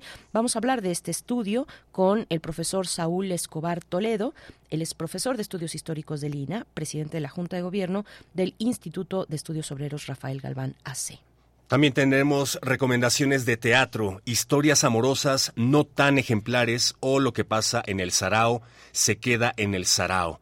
Tendremos a Paola Izquierdo, quien es dramaturga, actriz, directora y productora de la obra un minutito antes de irnos con la poesía, invitarles, recordarles que, bueno, la semana pasada estuvimos conversando aquí con nuestras compañeras de Radio UNAM que están organizando una subasta para esta noche. Ya llegó el momento, es esta noche a las 8 de la noche en el lobby de Radio UNAM, eh, una subasta en beneficio de trabajadores de honorarios, o sea, tú y yo, querido perro, y muchos otros que, que, hacemos la radio, porque, bueno, trabajadores de honorario, de honorarios en esta radiodifusora los hay desde, desde de los que ustedes escuchan, las voces que escuchan, eh, eh, los conductores, conductoras, pero también guionistas, productores, em, em, reporteros, mm, bueno, en fin, todo, todo, digamos, toda la cadena eh, necesaria para realizar radio, ya sea grabada o en vivo em, en esta en esta radiodifusora, pues cuenta con personal de honorarios y tendrá lugar una subasta a las 8 de la noche. La música la pone Proof en un showcase y la subastadora será Montserrat Muñoz nuestra querida amiga de Intersecciones y de Culturales aquí en Radio UNAM. No se lo pierdan hoy a las 8 de la noche en el lobby de Radio UNAM. Si ustedes aún no deciden cuál va a ser el regalo especial para algún familiar, para su novia, para su esposo, para su amiga, eh, pues una obra de arte que eh, de estos artistas, bueno, está desde Otto Cázares hasta Sandra Monroy, Margarita Chávez, Rubén Gutiérrez, Rolando de la Rosa, Marta Cecilia Miranda Gómez, está Paria, Ani Flores, Artemio, Darín Calamas, Juan Manuel Salazar, Crisia González, Marina Lira y Daniel Manzano son los artistas que han eh, donado su obra para que esto sea posible. Gracias a todos los artistas que donaron obra para la subasta que, como bien dices, Bere, se va a llevar a cabo en el lobby de Radio UNAM hoy 13 de diciembre a las 8 de la noche. Les recordamos, este es un muy buen regalo que va a terminar siendo un regalo doble, porque no únicamente van a terminar adquiriendo una obra de arte de uno de estos artistas que han hecho llegar sus obras a esta a esta iniciativa, sino que además le van a regalar un aguinaldo a los trabajadores de honorarios de Radio UNAM. Todo el equipo de producción de Radio UNAM se va a beneficiar de las compras que se llevan a cabo en esta subasta. Así es que vengan al lobby de Radio UNAM este 13 de diciembre, hoy 13 de diciembre a las 8 de la noche, a esta subasta. Se llama No me dan mi Navidad, Subasta en beneficio de los trabajadores de producción y de honorarios de todo Radio UNAM. Invitados, la entrada es libre. Adolfo Prieto, 133, Colonia del Valle, en Ciudad de México. Vámonos ahora sí con la poesía a cargo de Héctor Castañeda. Primer movimiento. Hacemos comunidad con tus postales sonoras. Envíalas a primermovimientounam.gmail.com Es hora de Poesía Necesaria. Bueno, en 1992, la poeta y activista queer Aileen Miles anunció que se presentaba a la carrera presidencial de los Estados Unidos como candidata independiente en contra de George Bush y Bill Clinton. Esta era una decisión significativa para ampliar la capacidad de representación e implementar políticas realmente inclusivas para colectivos feministas y LGBTB. Como respuesta, la autora del siguiente poema, Zoe Leonard, escribió el texto I Want a President. Está en inglés y por lo tanto pues tiene varias formas de ser traducido al español. Quiero una presidenta o quiero un presidente o quiero un presidente. Ustedes deciden. Se trata de un texto manifiesto que se publicó en una revista subversiva de aquella época, una revista por los derechos de los miembros de la comunidad LGBT, y que en un momento en el que todavía no existían las redes sociodigitales, fue fotocopiado, distribuido y compartido por colectivos feministas, grupos de apoyo a las personas afectadas por el SIDA, y más adelante, en el 2016, el rapero y activista Mickey Blanco, lo leyó en público y el poema volvió a circular masivamente. Se ha compartido de esta forma a través de los años. Eh, no únicamente se ha quedado ahí, sino que ha estado en varias páginas de internet con varias traducciones de todo tipo, así es que si se lo encuentran con una traducción diferente, pues no quiere decir que esté mal, simplemente quiere decir que ha sido traducido por diferentes personas a lo largo del mundo. Se trata de Quiero un presidente de Zoe Leonard. Quiero a una lencha para presidente. Quiero a una persona con sida para presidente. Y quiero a un marica para vicepresidente y quiero a alguien sin seguro médico, y quiero a alguien que haya crecido en un lugar en donde la tierra esté tan saturada de desperdicios tóxicos que contraer leucemia no sea ni siquiera una opción. Quiero un presidente que haya tenido un aborto a los 16 y quiero un candidato que no sea el menor de dos males. Quiero un presidente que haya perdido a su último amante a causa del SIDA, que todavía lo vea en sus ojos cada vez que se acuesta a descansar, que haya sostenido a su amante en sus brazos sabiendo que se estaba muriendo. Quiero un presidente que no haya tenido aire acondicionado, un presidente que haya esperado en la fila de una clínica durante horas, en la oficina de tránsito, en el seguro social, y que haya estado desempleado y sido despedido, sexualmente acosado y hostigado por ser gay, y también deportado. Quiero a alguien que haya pasado la noche en los separos, que le hayan quemado una cruz en el jardín y que haya sobrevivido a una violación. Quiero a alguien que haya estado enamorado y que lo hayan lastimado. Alguien que respete el sexo, que haya cometido errores y que haya aprendido de ellos. Quiero a una mujer negra para presidenta, Quiero a alguien con mala dentadura, con mala actitud, alguien quien haya probado la asquerosa comida de un hospital, alguien transvestido, que haya consumido drogas y que haya estado en terapia.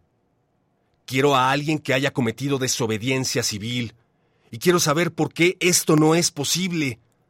Quiero saber por qué empezamos a aprender en algún punto del camino que un presidente es simplemente un payaso siempre es un don Juan o un, y nunca una prostituta, siempre es un patrón y nunca un trabajador, siempre un mentiroso, siempre un ladrón y sobre todo un ladrón que nunca es atrapado. Fuck off, overproduced by Martin Hannett, take four. Yourself?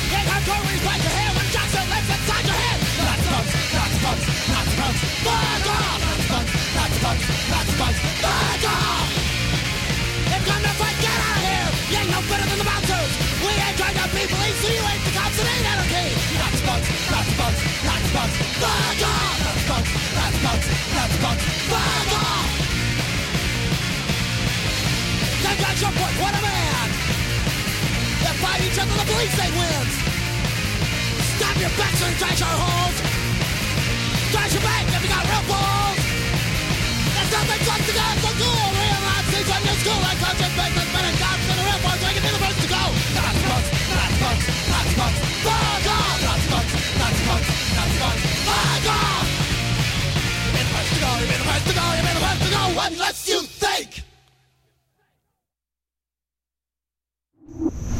Primer movimiento. Hacemos comunidad con tus postales sonoras. Envíalas a primermovimientounam.gmail.com La mesa del día. La CEPAL dio a conocer el documento El Panorama Social de América Latina y el Caribe 2023, la inclusión laboral como eje central para el desarrollo social inclusivo. Se trata de un estudio que ofrece un diagnóstico sobre la desigualdad que sufre la región. De acuerdo con la Comisión Económica para América Latina y el Caribe, la CEPAL, a finales del 2023 se cumple una década que ha registrado un crecimiento promedio extremadamente bajo, de solo un 0.8%. esto es menos de la mitad del crecimiento promedio durante la denominada década perdida de los años 80. Según la CEPAL, esta situación ha propiciado altos niveles de inseguridad. realizar un análisis del documento en su columna, Saúl Escobar Toledo señala que también contiene indicadores positivos, como una caída en la incidencia de la pobreza y la pobreza extrema, una reducción de la desigualdad de ingresos, un incremento en las tasas de participación laboral y el empleo, así como una caída en la desocupación durante el año 2022. Sin embargo, estos avances contrastan con el tema de la desigualdad, ya que la distribución personal de la riqueza alcanza niveles de concentración mucho mayores que el ingreso. Para la CEPAL, esta situación tiene efectos negativos en el desarrollo económico, en la política, lo que puede llevar eh, a cuestionar la legitimidad del patrimonio de los multimillonarios y fomentar las tensiones sociales. Tendremos una charla sobre este estudio de la CEPAL llamado Panorama Social de América Latina y el Caribe 2023. Y para ello nos acompaña Saúl Escobar Toledo, profesor de estudios históricos del INA y presidente de la Junta de Gobierno del Instituto de Estudios Obreros, Rafael Galván. Bienvenido, Saúl. ¿Qué tal? Buenos días. Muchas gracias por la invitación. Saludos al auditorio. Gracias, profesor Saúl Escobar Toledo. Gracias por estar una vez más con nosotros. Bueno, eh, profesor, ayúdanos a, entender eh, este estudio anual. ¿Cómo está elaborado? ¿Cuáles son los elementos que integran este, este estudio, la desigualdad en América Latina y el Caribe? Bueno, el estudio de la CEPAL es una serie de estudios que han venido haciendo cada año de tal manera que eh, ahora le toca al panorama social para ver los, los términos de la desigualdad, pero podríamos recurrir también a otras publicaciones que hablan de la desigualdad, por ejemplo los estudios de Oxfam, que han sido también muy famosos o muy comentados porque por su seriedad y por su importancia, y todos ellos muestran una gran desigualdad en el mundo, no solo en México, eh, y sobre todo en materia de riqueza hay quien, eh, eh, Oxfam calcula que eh, el 3-4% de la población del mundo controla mm, una buena cantidad del, del patrimonio mundial. Igual el Wealth Inequality, que es un sitio de Internet que se puede consultar por cualquier persona, eh, también habla de que el 1% de la población controla el 47% de la riqueza nacional, ¿no? dato que es muy parecido al de Oxfam, que dice que el 1% de la población también controla el 45.6% de la riqueza mundial.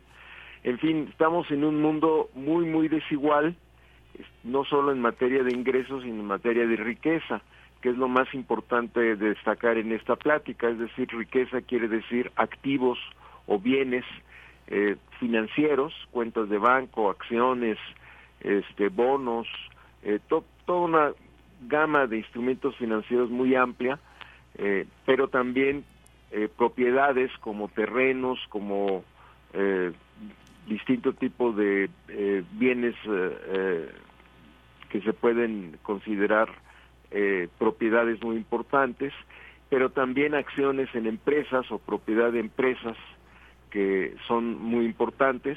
Entonces, toda esta gama de bienes financieros y no financieros, eh, inmuebles, inmuebles y de empresas, pues hace que la concentración de la propiedad sea, eh, digamos, muy importante en el mundo y esté muy concentrada. Eh, a nivel mundial podemos recordar que la, la, la, las empresas digitales se son unas cuantas, Apple, Microsoft, Amazon, Alphabet, que controla Google, y Meta que controla Facebook, pues son las cinco grandes empresas digitales. Y a esas podríamos agregar los negocios de Elon Musk como Tesla y X, antes Twitter, los negocios de Warren Buffett y también una gran empresa muy importante que se dedica a la, a la producción de microchips que se llama Nvidia, pues son de las empresas más importantes que controlan, digamos, el mundo de la producción. Y a nivel financiero, pues también está muy concentrada la propiedad en unos cuantos bancos o empresas financieras como Morgan Chase, el Bank of America, el HSBC, Wells Fargo, Morgan Stanley, Charles Schwab, que son empresas que manejan enormes cantidades de dinero y que pues todo esto crea una red de concentración de la riqueza en unas cuantas manos, que como dije, pues eh, apenas el 1% controla casi la mitad de la riqueza de la riqueza mundial y esto también se, se refleja en México ah, eh, con un 1% que casi también controla el 50% de la riqueza en México, aunque muchos de ellos son propietarios eh, de bienes financieros y de empresas que también están eh, instaladas y producen en diversas partes del mundo. Entonces, este es el problema, la enorme concentración de la propiedad de los activos financieros, de la banca en el mundo, que además es un fenómeno relativamente nuevo, no era así eh, a principios de este siglo, no era así en los años 80, sino que se ha agudizado en los últimos 20 años. Y pues eh, hoy es un, escándalo que, esté tan concentrada la propiedad, la riqueza del mundo, mientras el 50%, eh, ni siquiera el, estamos hablando del 10% más pobre, sino el 50% de la población, pues apenas concentra 1 o 2% de la riqueza y a veces es, como en México se calcula que es una cifra que es una cifra negativa porque este 50% más o menos eh, con algunos cálculos que se hacen, pues tiene más deudas que, eh, que bienes eh, financieros o bienes inmuebles.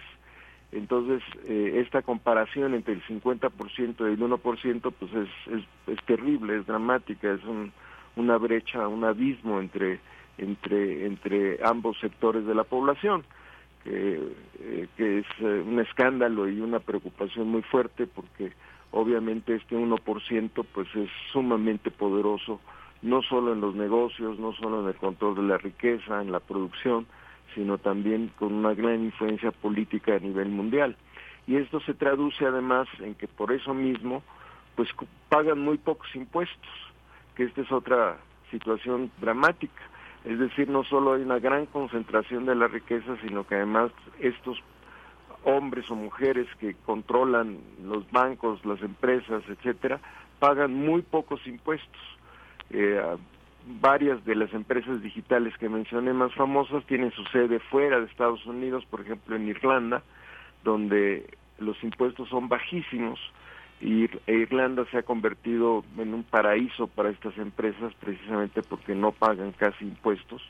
Y entonces ha habido reuniones mundiales para ver qué se hace con estas eh, empresas multinacionales tan poderosas que no pagan impuestos o pagan muy pocos impuestos y se han puesto de acuerdo en tratar de cambiar la mecánica de cobro de impuestos para que paguen estas empresas no donde tienen su matriz, su sede formal, sus, su cuartel general, digamos, sino que paguen donde hacen negocios de tal manera que este, sea más proporcional el pago de impuestos o sea un poco más justo.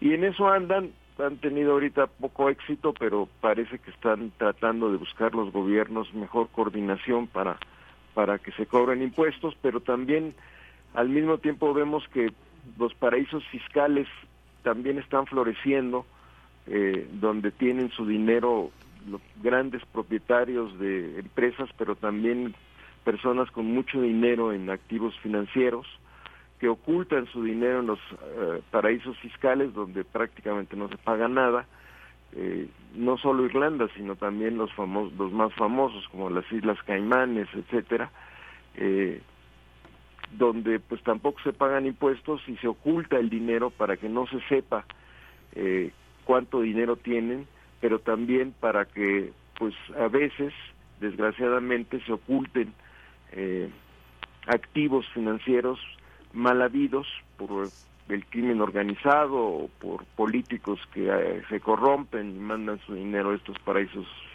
fiscales.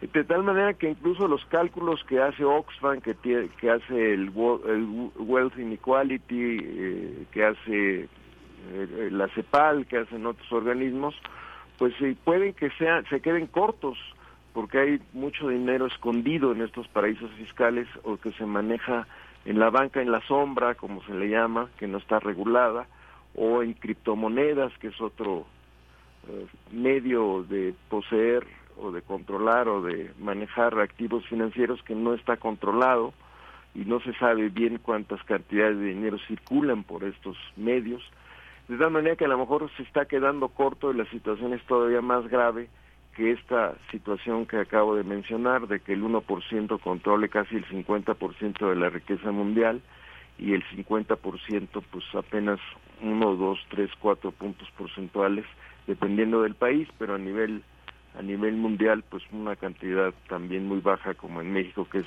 incluso negativa.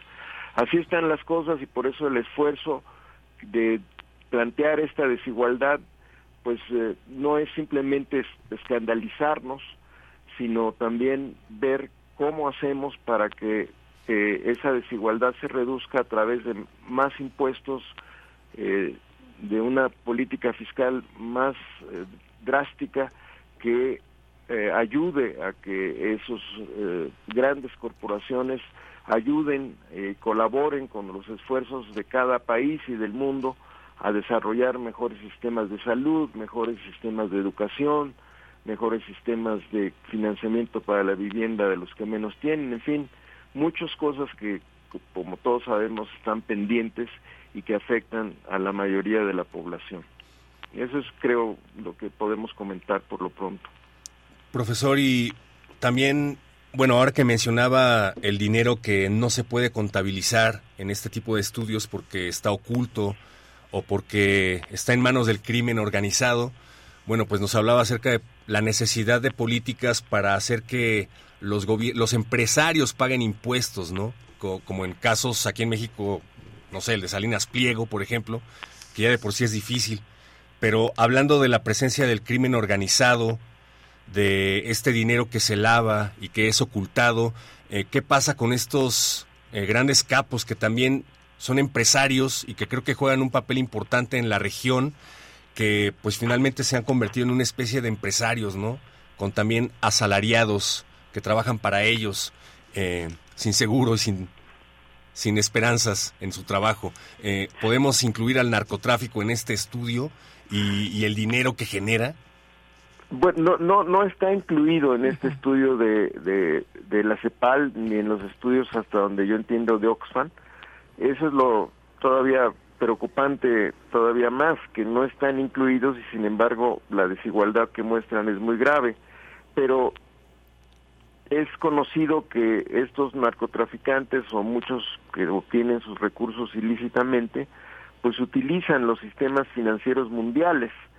Y ha habido también discusiones y tratar de haber acuerdos para que los grandes bancos como los que acabo de mencionar, las grandes, grandes corporaciones mundiales de las finanzas y de los sistemas de banco como Morgan Chase, el Bank of America, HSBC, pues no no no permitan el lavado de dinero y la transferencia de recursos este, financieros o monetarios del, del crimen organizado de origen dudoso.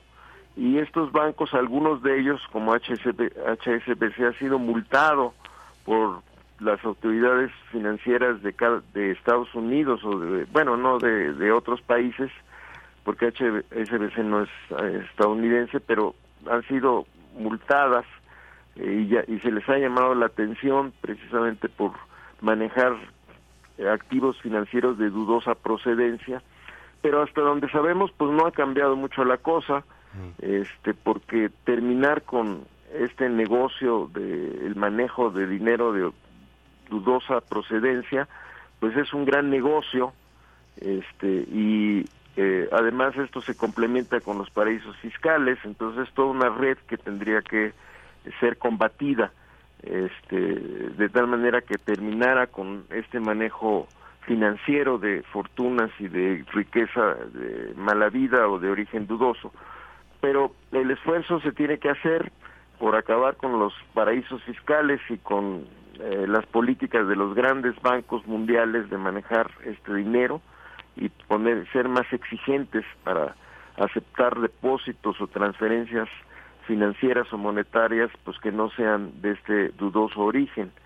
Eh, y este esfuerzo pues se tiene que seguir haciendo para tratar de controlar entre todos los países pues estas redes ocultas o opacas de, de transferencias y de manejo de activos financieros que forman parte de la riqueza pues de, de los grandes eh, mil millonarios, como le llama la CEPAL, sean legales o ilegales, pero que manejan enormes cantidades de, de dinero en, en el mundo. Sí, y nos, y nos dices que en este estudio, bueno, el estudio señala que en lo general pues hay, eh, no, no, no se cuenta con fuentes oficiales para medir la riqueza extrema en la región.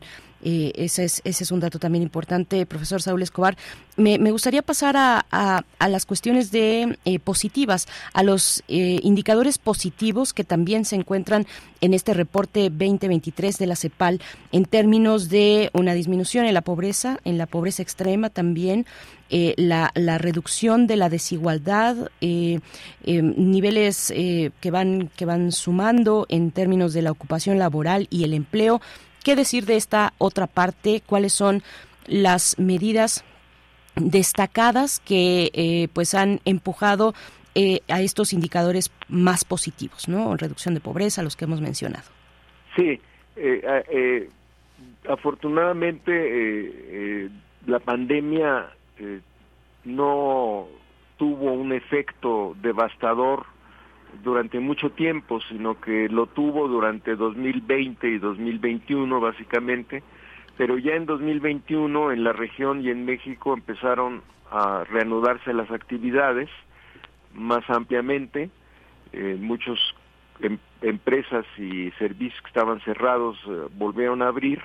Y esta reapertura gradual pero muy claramente notamos en 2021 sobre todo y sobre todo en 2022 permitió una recuperación del empleo y de la ocupación y por eso se ve que eh, aumentaron los ingresos de los trabajadores que se habían perdido o que estaban o se habían reducido durante la pandemia. Este repunte de las actividades y del empleo junto con algunas medidas de algunos gobiernos de la región para apoyar la reapertura y la reanimación de tanto de las empresas como de aliviar un poco la situación de las personas, de los trabajadores, pues ayudó a, reducir la pobreza extrema y la pobreza, aunque en cantidades relativamente modestas, pero finalmente eh, se logró revertir la situación eh, eh, a los niveles de ingreso que había más o menos antes de la pandemia. Pero ahí la intervención de los gobiernos del Estado fue muy importante porque no solo fue la reanimación de la actividad productiva, la apertura de los negocios, sino también y la vuelta al trabajo y a la ocupación de muchas eh, personas. Recordemos que en América Latina la economía informal es muy importante y dentro de la economía informal los trabajadores por cuenta propia pudieron otra vez salir a la calle a hacer sus actividades remunerativas sea comercio, sea arreglo de ciertos ah, servicios en las casas o en los negocios, etcétera. Y entonces todo esto ayudó.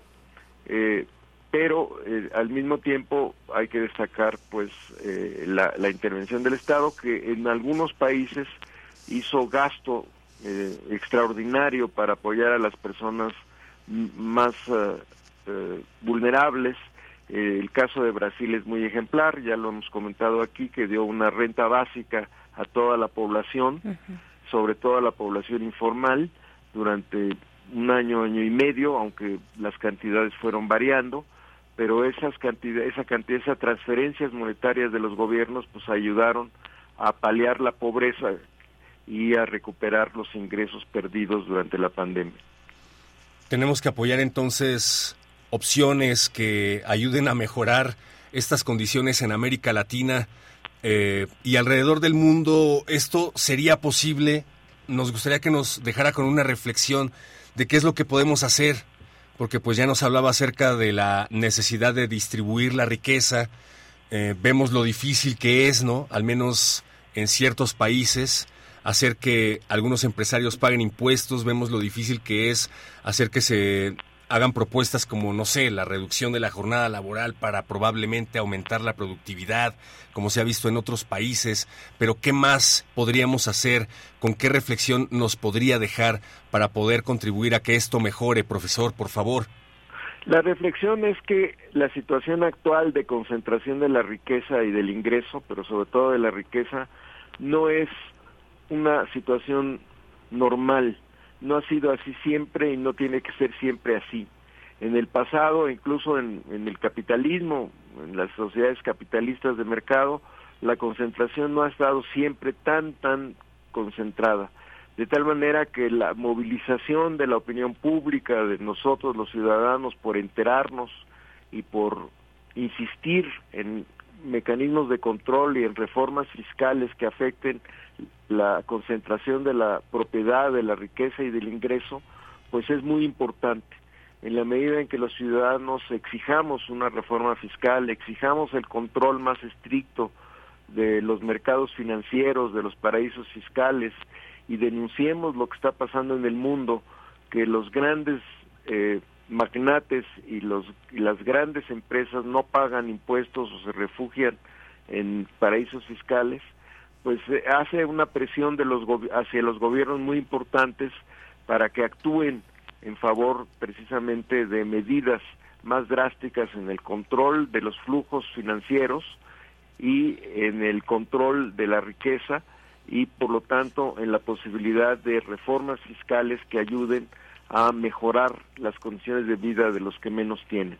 Yo creo que esa exigencia de una opinión de la opinión pública y por eso Oxfam y por eso CEPAL y por eso las Naciones Unidas y por eso muchos eh, economistas que dedican su tiempo a esto incluso de manera honoraria como este sitio que, acabo de mencionar, pues eh, es precisamente para hacer conciencia en la sociedad de la necesidad de reformas fiscales que afecten y graben a los más ricos, estamos hablando del 1%, tanto en su propiedad como en su ingreso. Esto, hacer conciencia de esto sirve para que no se diga que estos impuestos a los más ricos van a afectar el empleo, van a afectar la inflación, va a ser una calamidad, va a ser una desgracia, es imposible, no, no, no, no hay que hacerlo, sino para convencer a la sociedad y a los gobiernos de que reformas fiscales que graben la concentración del ingreso y la riqueza es muy importante para mejorar los niveles de vida de la inmensa mayoría de la población. Pues muchas gracias, profesor. Profesor Saúl Escobar Toledo, eh, invitamos a la audiencia que se pueda acercar a este texto en el sur, acapulco.mx, la concentración del, del ingreso y de la riqueza en México, de tu autoría, igualmente en, el, eh, en la dirección saulescobar.blogspot.com. Gracias, eh, hasta pronto, profesor, y bueno, muchas gracias por, por habernos acompañado a lo largo de este año con el análisis económico, económico, social en nuestro país y en la región también, profesor. muchas gracias. Berenice, muchas gracias a ustedes. Un abrazo por estas fiestas y espero que nos veamos pronto y que pasen muy buena temporada navideña. Y nada más, eh, pues, si me permites agregar que también mis escritos de otros de economistas distinguidos están en el portal que se llama Ideas, eh, que es un portal mundial eh, donde escriben personas de diversas partes del mundo, tanto en inglés como en español, y también ojalá lo puedan o le puedan echar un, ojo en, su computadora, en su teléfono celular o en su tablet. Muchas gracias, un saludo muy afectuoso. Gracias, profesor Saúl Escobar Toledo. Vayan al portal Ideas, ya que hay mucho que reflexionar, Berenice. Vamos a reflexionar bailando. Y para bailar hace falta carisma, como esta canción de la legendaria banda Kiss.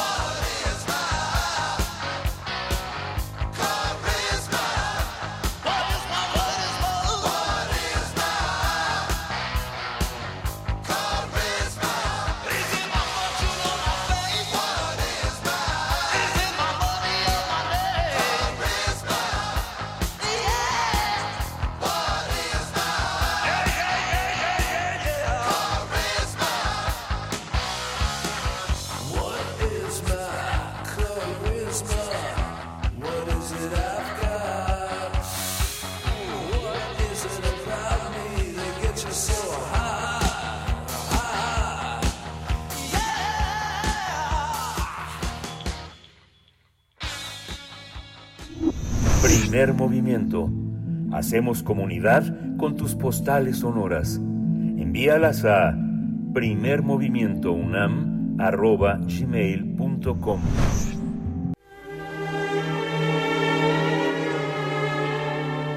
Teatro, teatro, teatro. Corre el telón y disfruta de la función.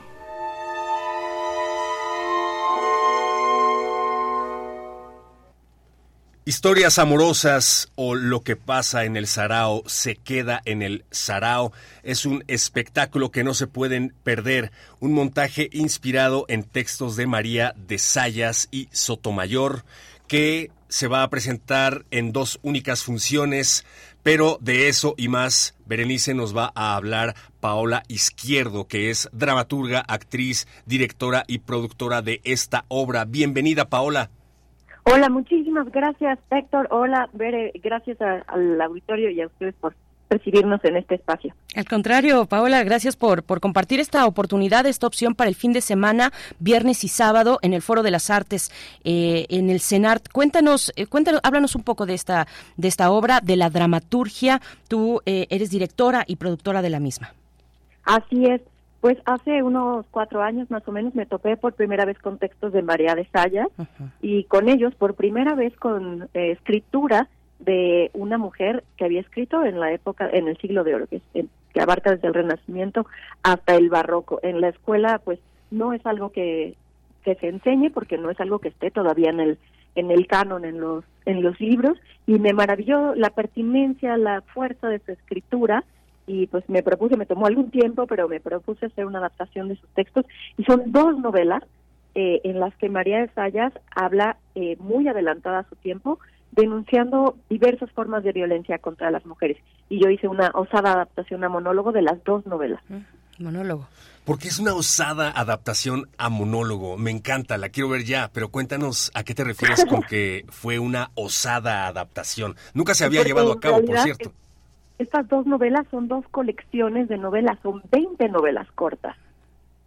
Así es que es una locura hacer tantas historias. Digo, no hago las 20, hago cuatro y las otras las menciono, nada más, pero... Eh, eh, y todos los personajes de todas estas 20 historias con una sola actriz y además la historia de soporte que la misma María de Sayas usa en su novela, que es un sarao, una fiesta donde hay música, donde estamos chupando tranquilos eh, poesía y, se empiezan a revelar así unas historias tremendas que eh, eh, según el, texto de la novela son verídicas y que han sucedido a personas conocidas de, de las personas que asistan a la fiesta.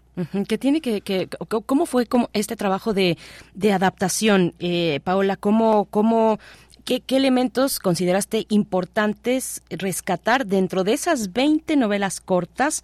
Eh, te vas a cuatro novelas y de ahí lo bajas a un monólogo. Así es. Eh, eh, fíjate que yo me guié por dos artículos académicos mm. acerca de, uno acerca de violencia sexual en, y violación en las comedias del siglo de oro, de Frank P. Casa, y otro de Elisa Bollendorf, Em, que hablaba de la, de la violencia en las novelas de María de Estallas específicamente.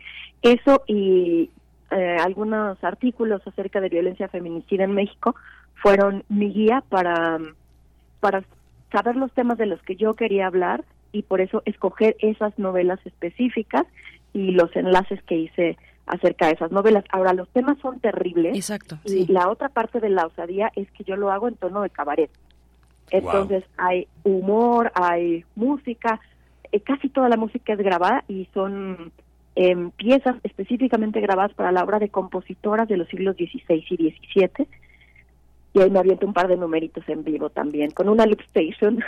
Oye, hay que mencionar el vestuario. He estado viendo aquí las fotografías del flyer oficial y de las presentaciones que se han llevado anteriormente. Eh, también está inspirado en la época y tú lo has seleccionado. Eh, ¿No te entendí? Perdón, tú lo has seleccionado, es decir, te echaste un clavado a la, a la historia y al contexto detrás de estas novelas. Exactamente, sí, fue una investigación acerca de los diferentes eh, capas y formas y usos de vestuario, especialmente de las clases no favorecidas, eh, porque como que en las buscas vestuario del siglo XVI, XVII, y te salen solamente o casi principalmente los vestuarios como más elegantes y de la corte, así porque son los que están retratados en pinturas. Entonces me, me eché así un, un clavado al, al vestuario y lo fui construyendo de eh, pues de encontrar una pieza aquí, otra allá, mandar a hacer otra pieza, eh, así reutilizar alguna otra pues, pues suena, suena a una apuesta que no nos podemos perder. Paola Izquierdo, cuéntanos eh, los detalles de eh, la ubicación, de cuáles son, eh, en qué días las funciones, horarios y demás. son solamente dos funciones en el CENAR eh, es importante que son de entrada libre, porque esto es parte del programa de interacción cultural del sistema de apoyos para la creación y proyectos culturales. Entonces son completamente gratuitas para el público. Es en el Foro de las Artes del CENAR, Centro Nacional de las Artes, que está en Río Churubusco y Calza de Tlalpan. El Foro de las Artes está entrandito por la puerta principal, por las escaleras a la izquierda, ahí enseguida entran al foro y no hace falta nada más que llegar y formarse una hora antes de la función y y, disfrutarla. Bueno, espero yo que la disfruten mucho, que se diviertan y que también sea pues un momento de, reflexión. Así es. Son pues dos únicas funciones, viernes 15 a las 8 de la noche, sábado 16 de diciembre a las 19 horas, como ya lo decías, en el Foro de las Artes del CENART. Eh, para toda la familia, pero por sobre todas las cosas, lleve al vato, por favor. Lleve al vato a esta función. Entrada libre, viernes 15, 20 horas, sábado 16, 19 horas. No se lo pierdan. Muchas gracias, Paola Izquierdo, dramaturga, actriz, directora y productora de esta obra, Historias amorosas no tan ejemplares o lo que pasa en el Sarao se queda en el Sarao. Muchas gracias, mucha suerte, mucha mierda, como dicen, y hasta pronto. Hasta pronto, gracias, Bere y Héctor. Y felicidades, Paola, por eh, tremenda puesta en escena que te has rifado eh, no se lo pierdan. Vayan en familia, eh, échense un clavado y vamos a escuchar eh, es la quinta. pero Nos antes, antes, antes, antes, un, un minutito nada más, porque mm, hablando de eventos culturales de entrada libre, aquí en Radio UNAM, hoy a las seis de la tarde en la sala Julián Carrillo tendrá lugar eh, la proyección de Fractalis, que es la obra para piano y orquesta. Es un documental que retrata el proceso creativo de esta obra, compuesta por la compositora mexicana de talla internacional, Gabriela Ortiz. Y bueno, pues eh, se va a, se va a proyectar aquí en la sala Julián Carrillo. No se lo pierdan, 6 de la tarde, em, aquí, aquí eh, Adolfo Prieto 133 en la Colonia del Valle. La entrada es libre y se contará con la presencia de Ana Gabriela Fernández, pianista que interpreta la obra Fractalis y también el director del documental, eh, Adrián Payares, y nuestra querida Frida Saldívar, que es productora de este documental. Más información en el Facebook de Fractalis Film. Ahí van a encontrar más información, pero vayan apartando su tarde-noche de este miércoles. Ahora sí, la música. Saludos a Frida Saldívar, gracias al equipo de producción, Violeta, Jesús. Y nos despedimos, Berenice, con este clásico de los 90, Seven Nation Army de los White Stripes. Y esto fue Primer Movimiento. El mundo desde la universidad.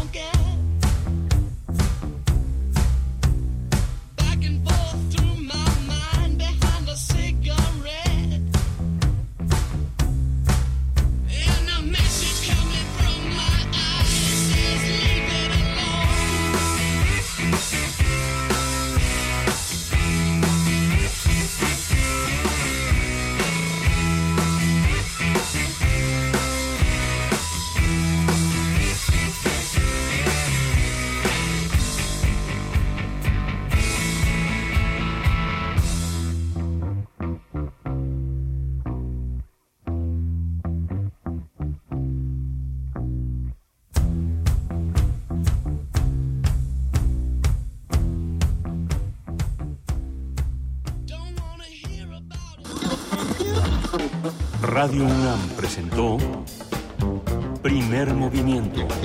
El mundo desde la universidad. Con Berenice Camacho y Miguel Ángel Gemain en la conducción. Rodrigo Aguilar y Violeta Berber, producción. Antonio Quijano y Patricia Zavala, noticias. Miriam Trejo, coordinación de invitados. Tamara Quirós, redes sociales. Arturo González, operación técnica. Locución, Tessa Uribe y Juan Staca. Quédate en sintonía con Radio UNAM. Experiencia sonora.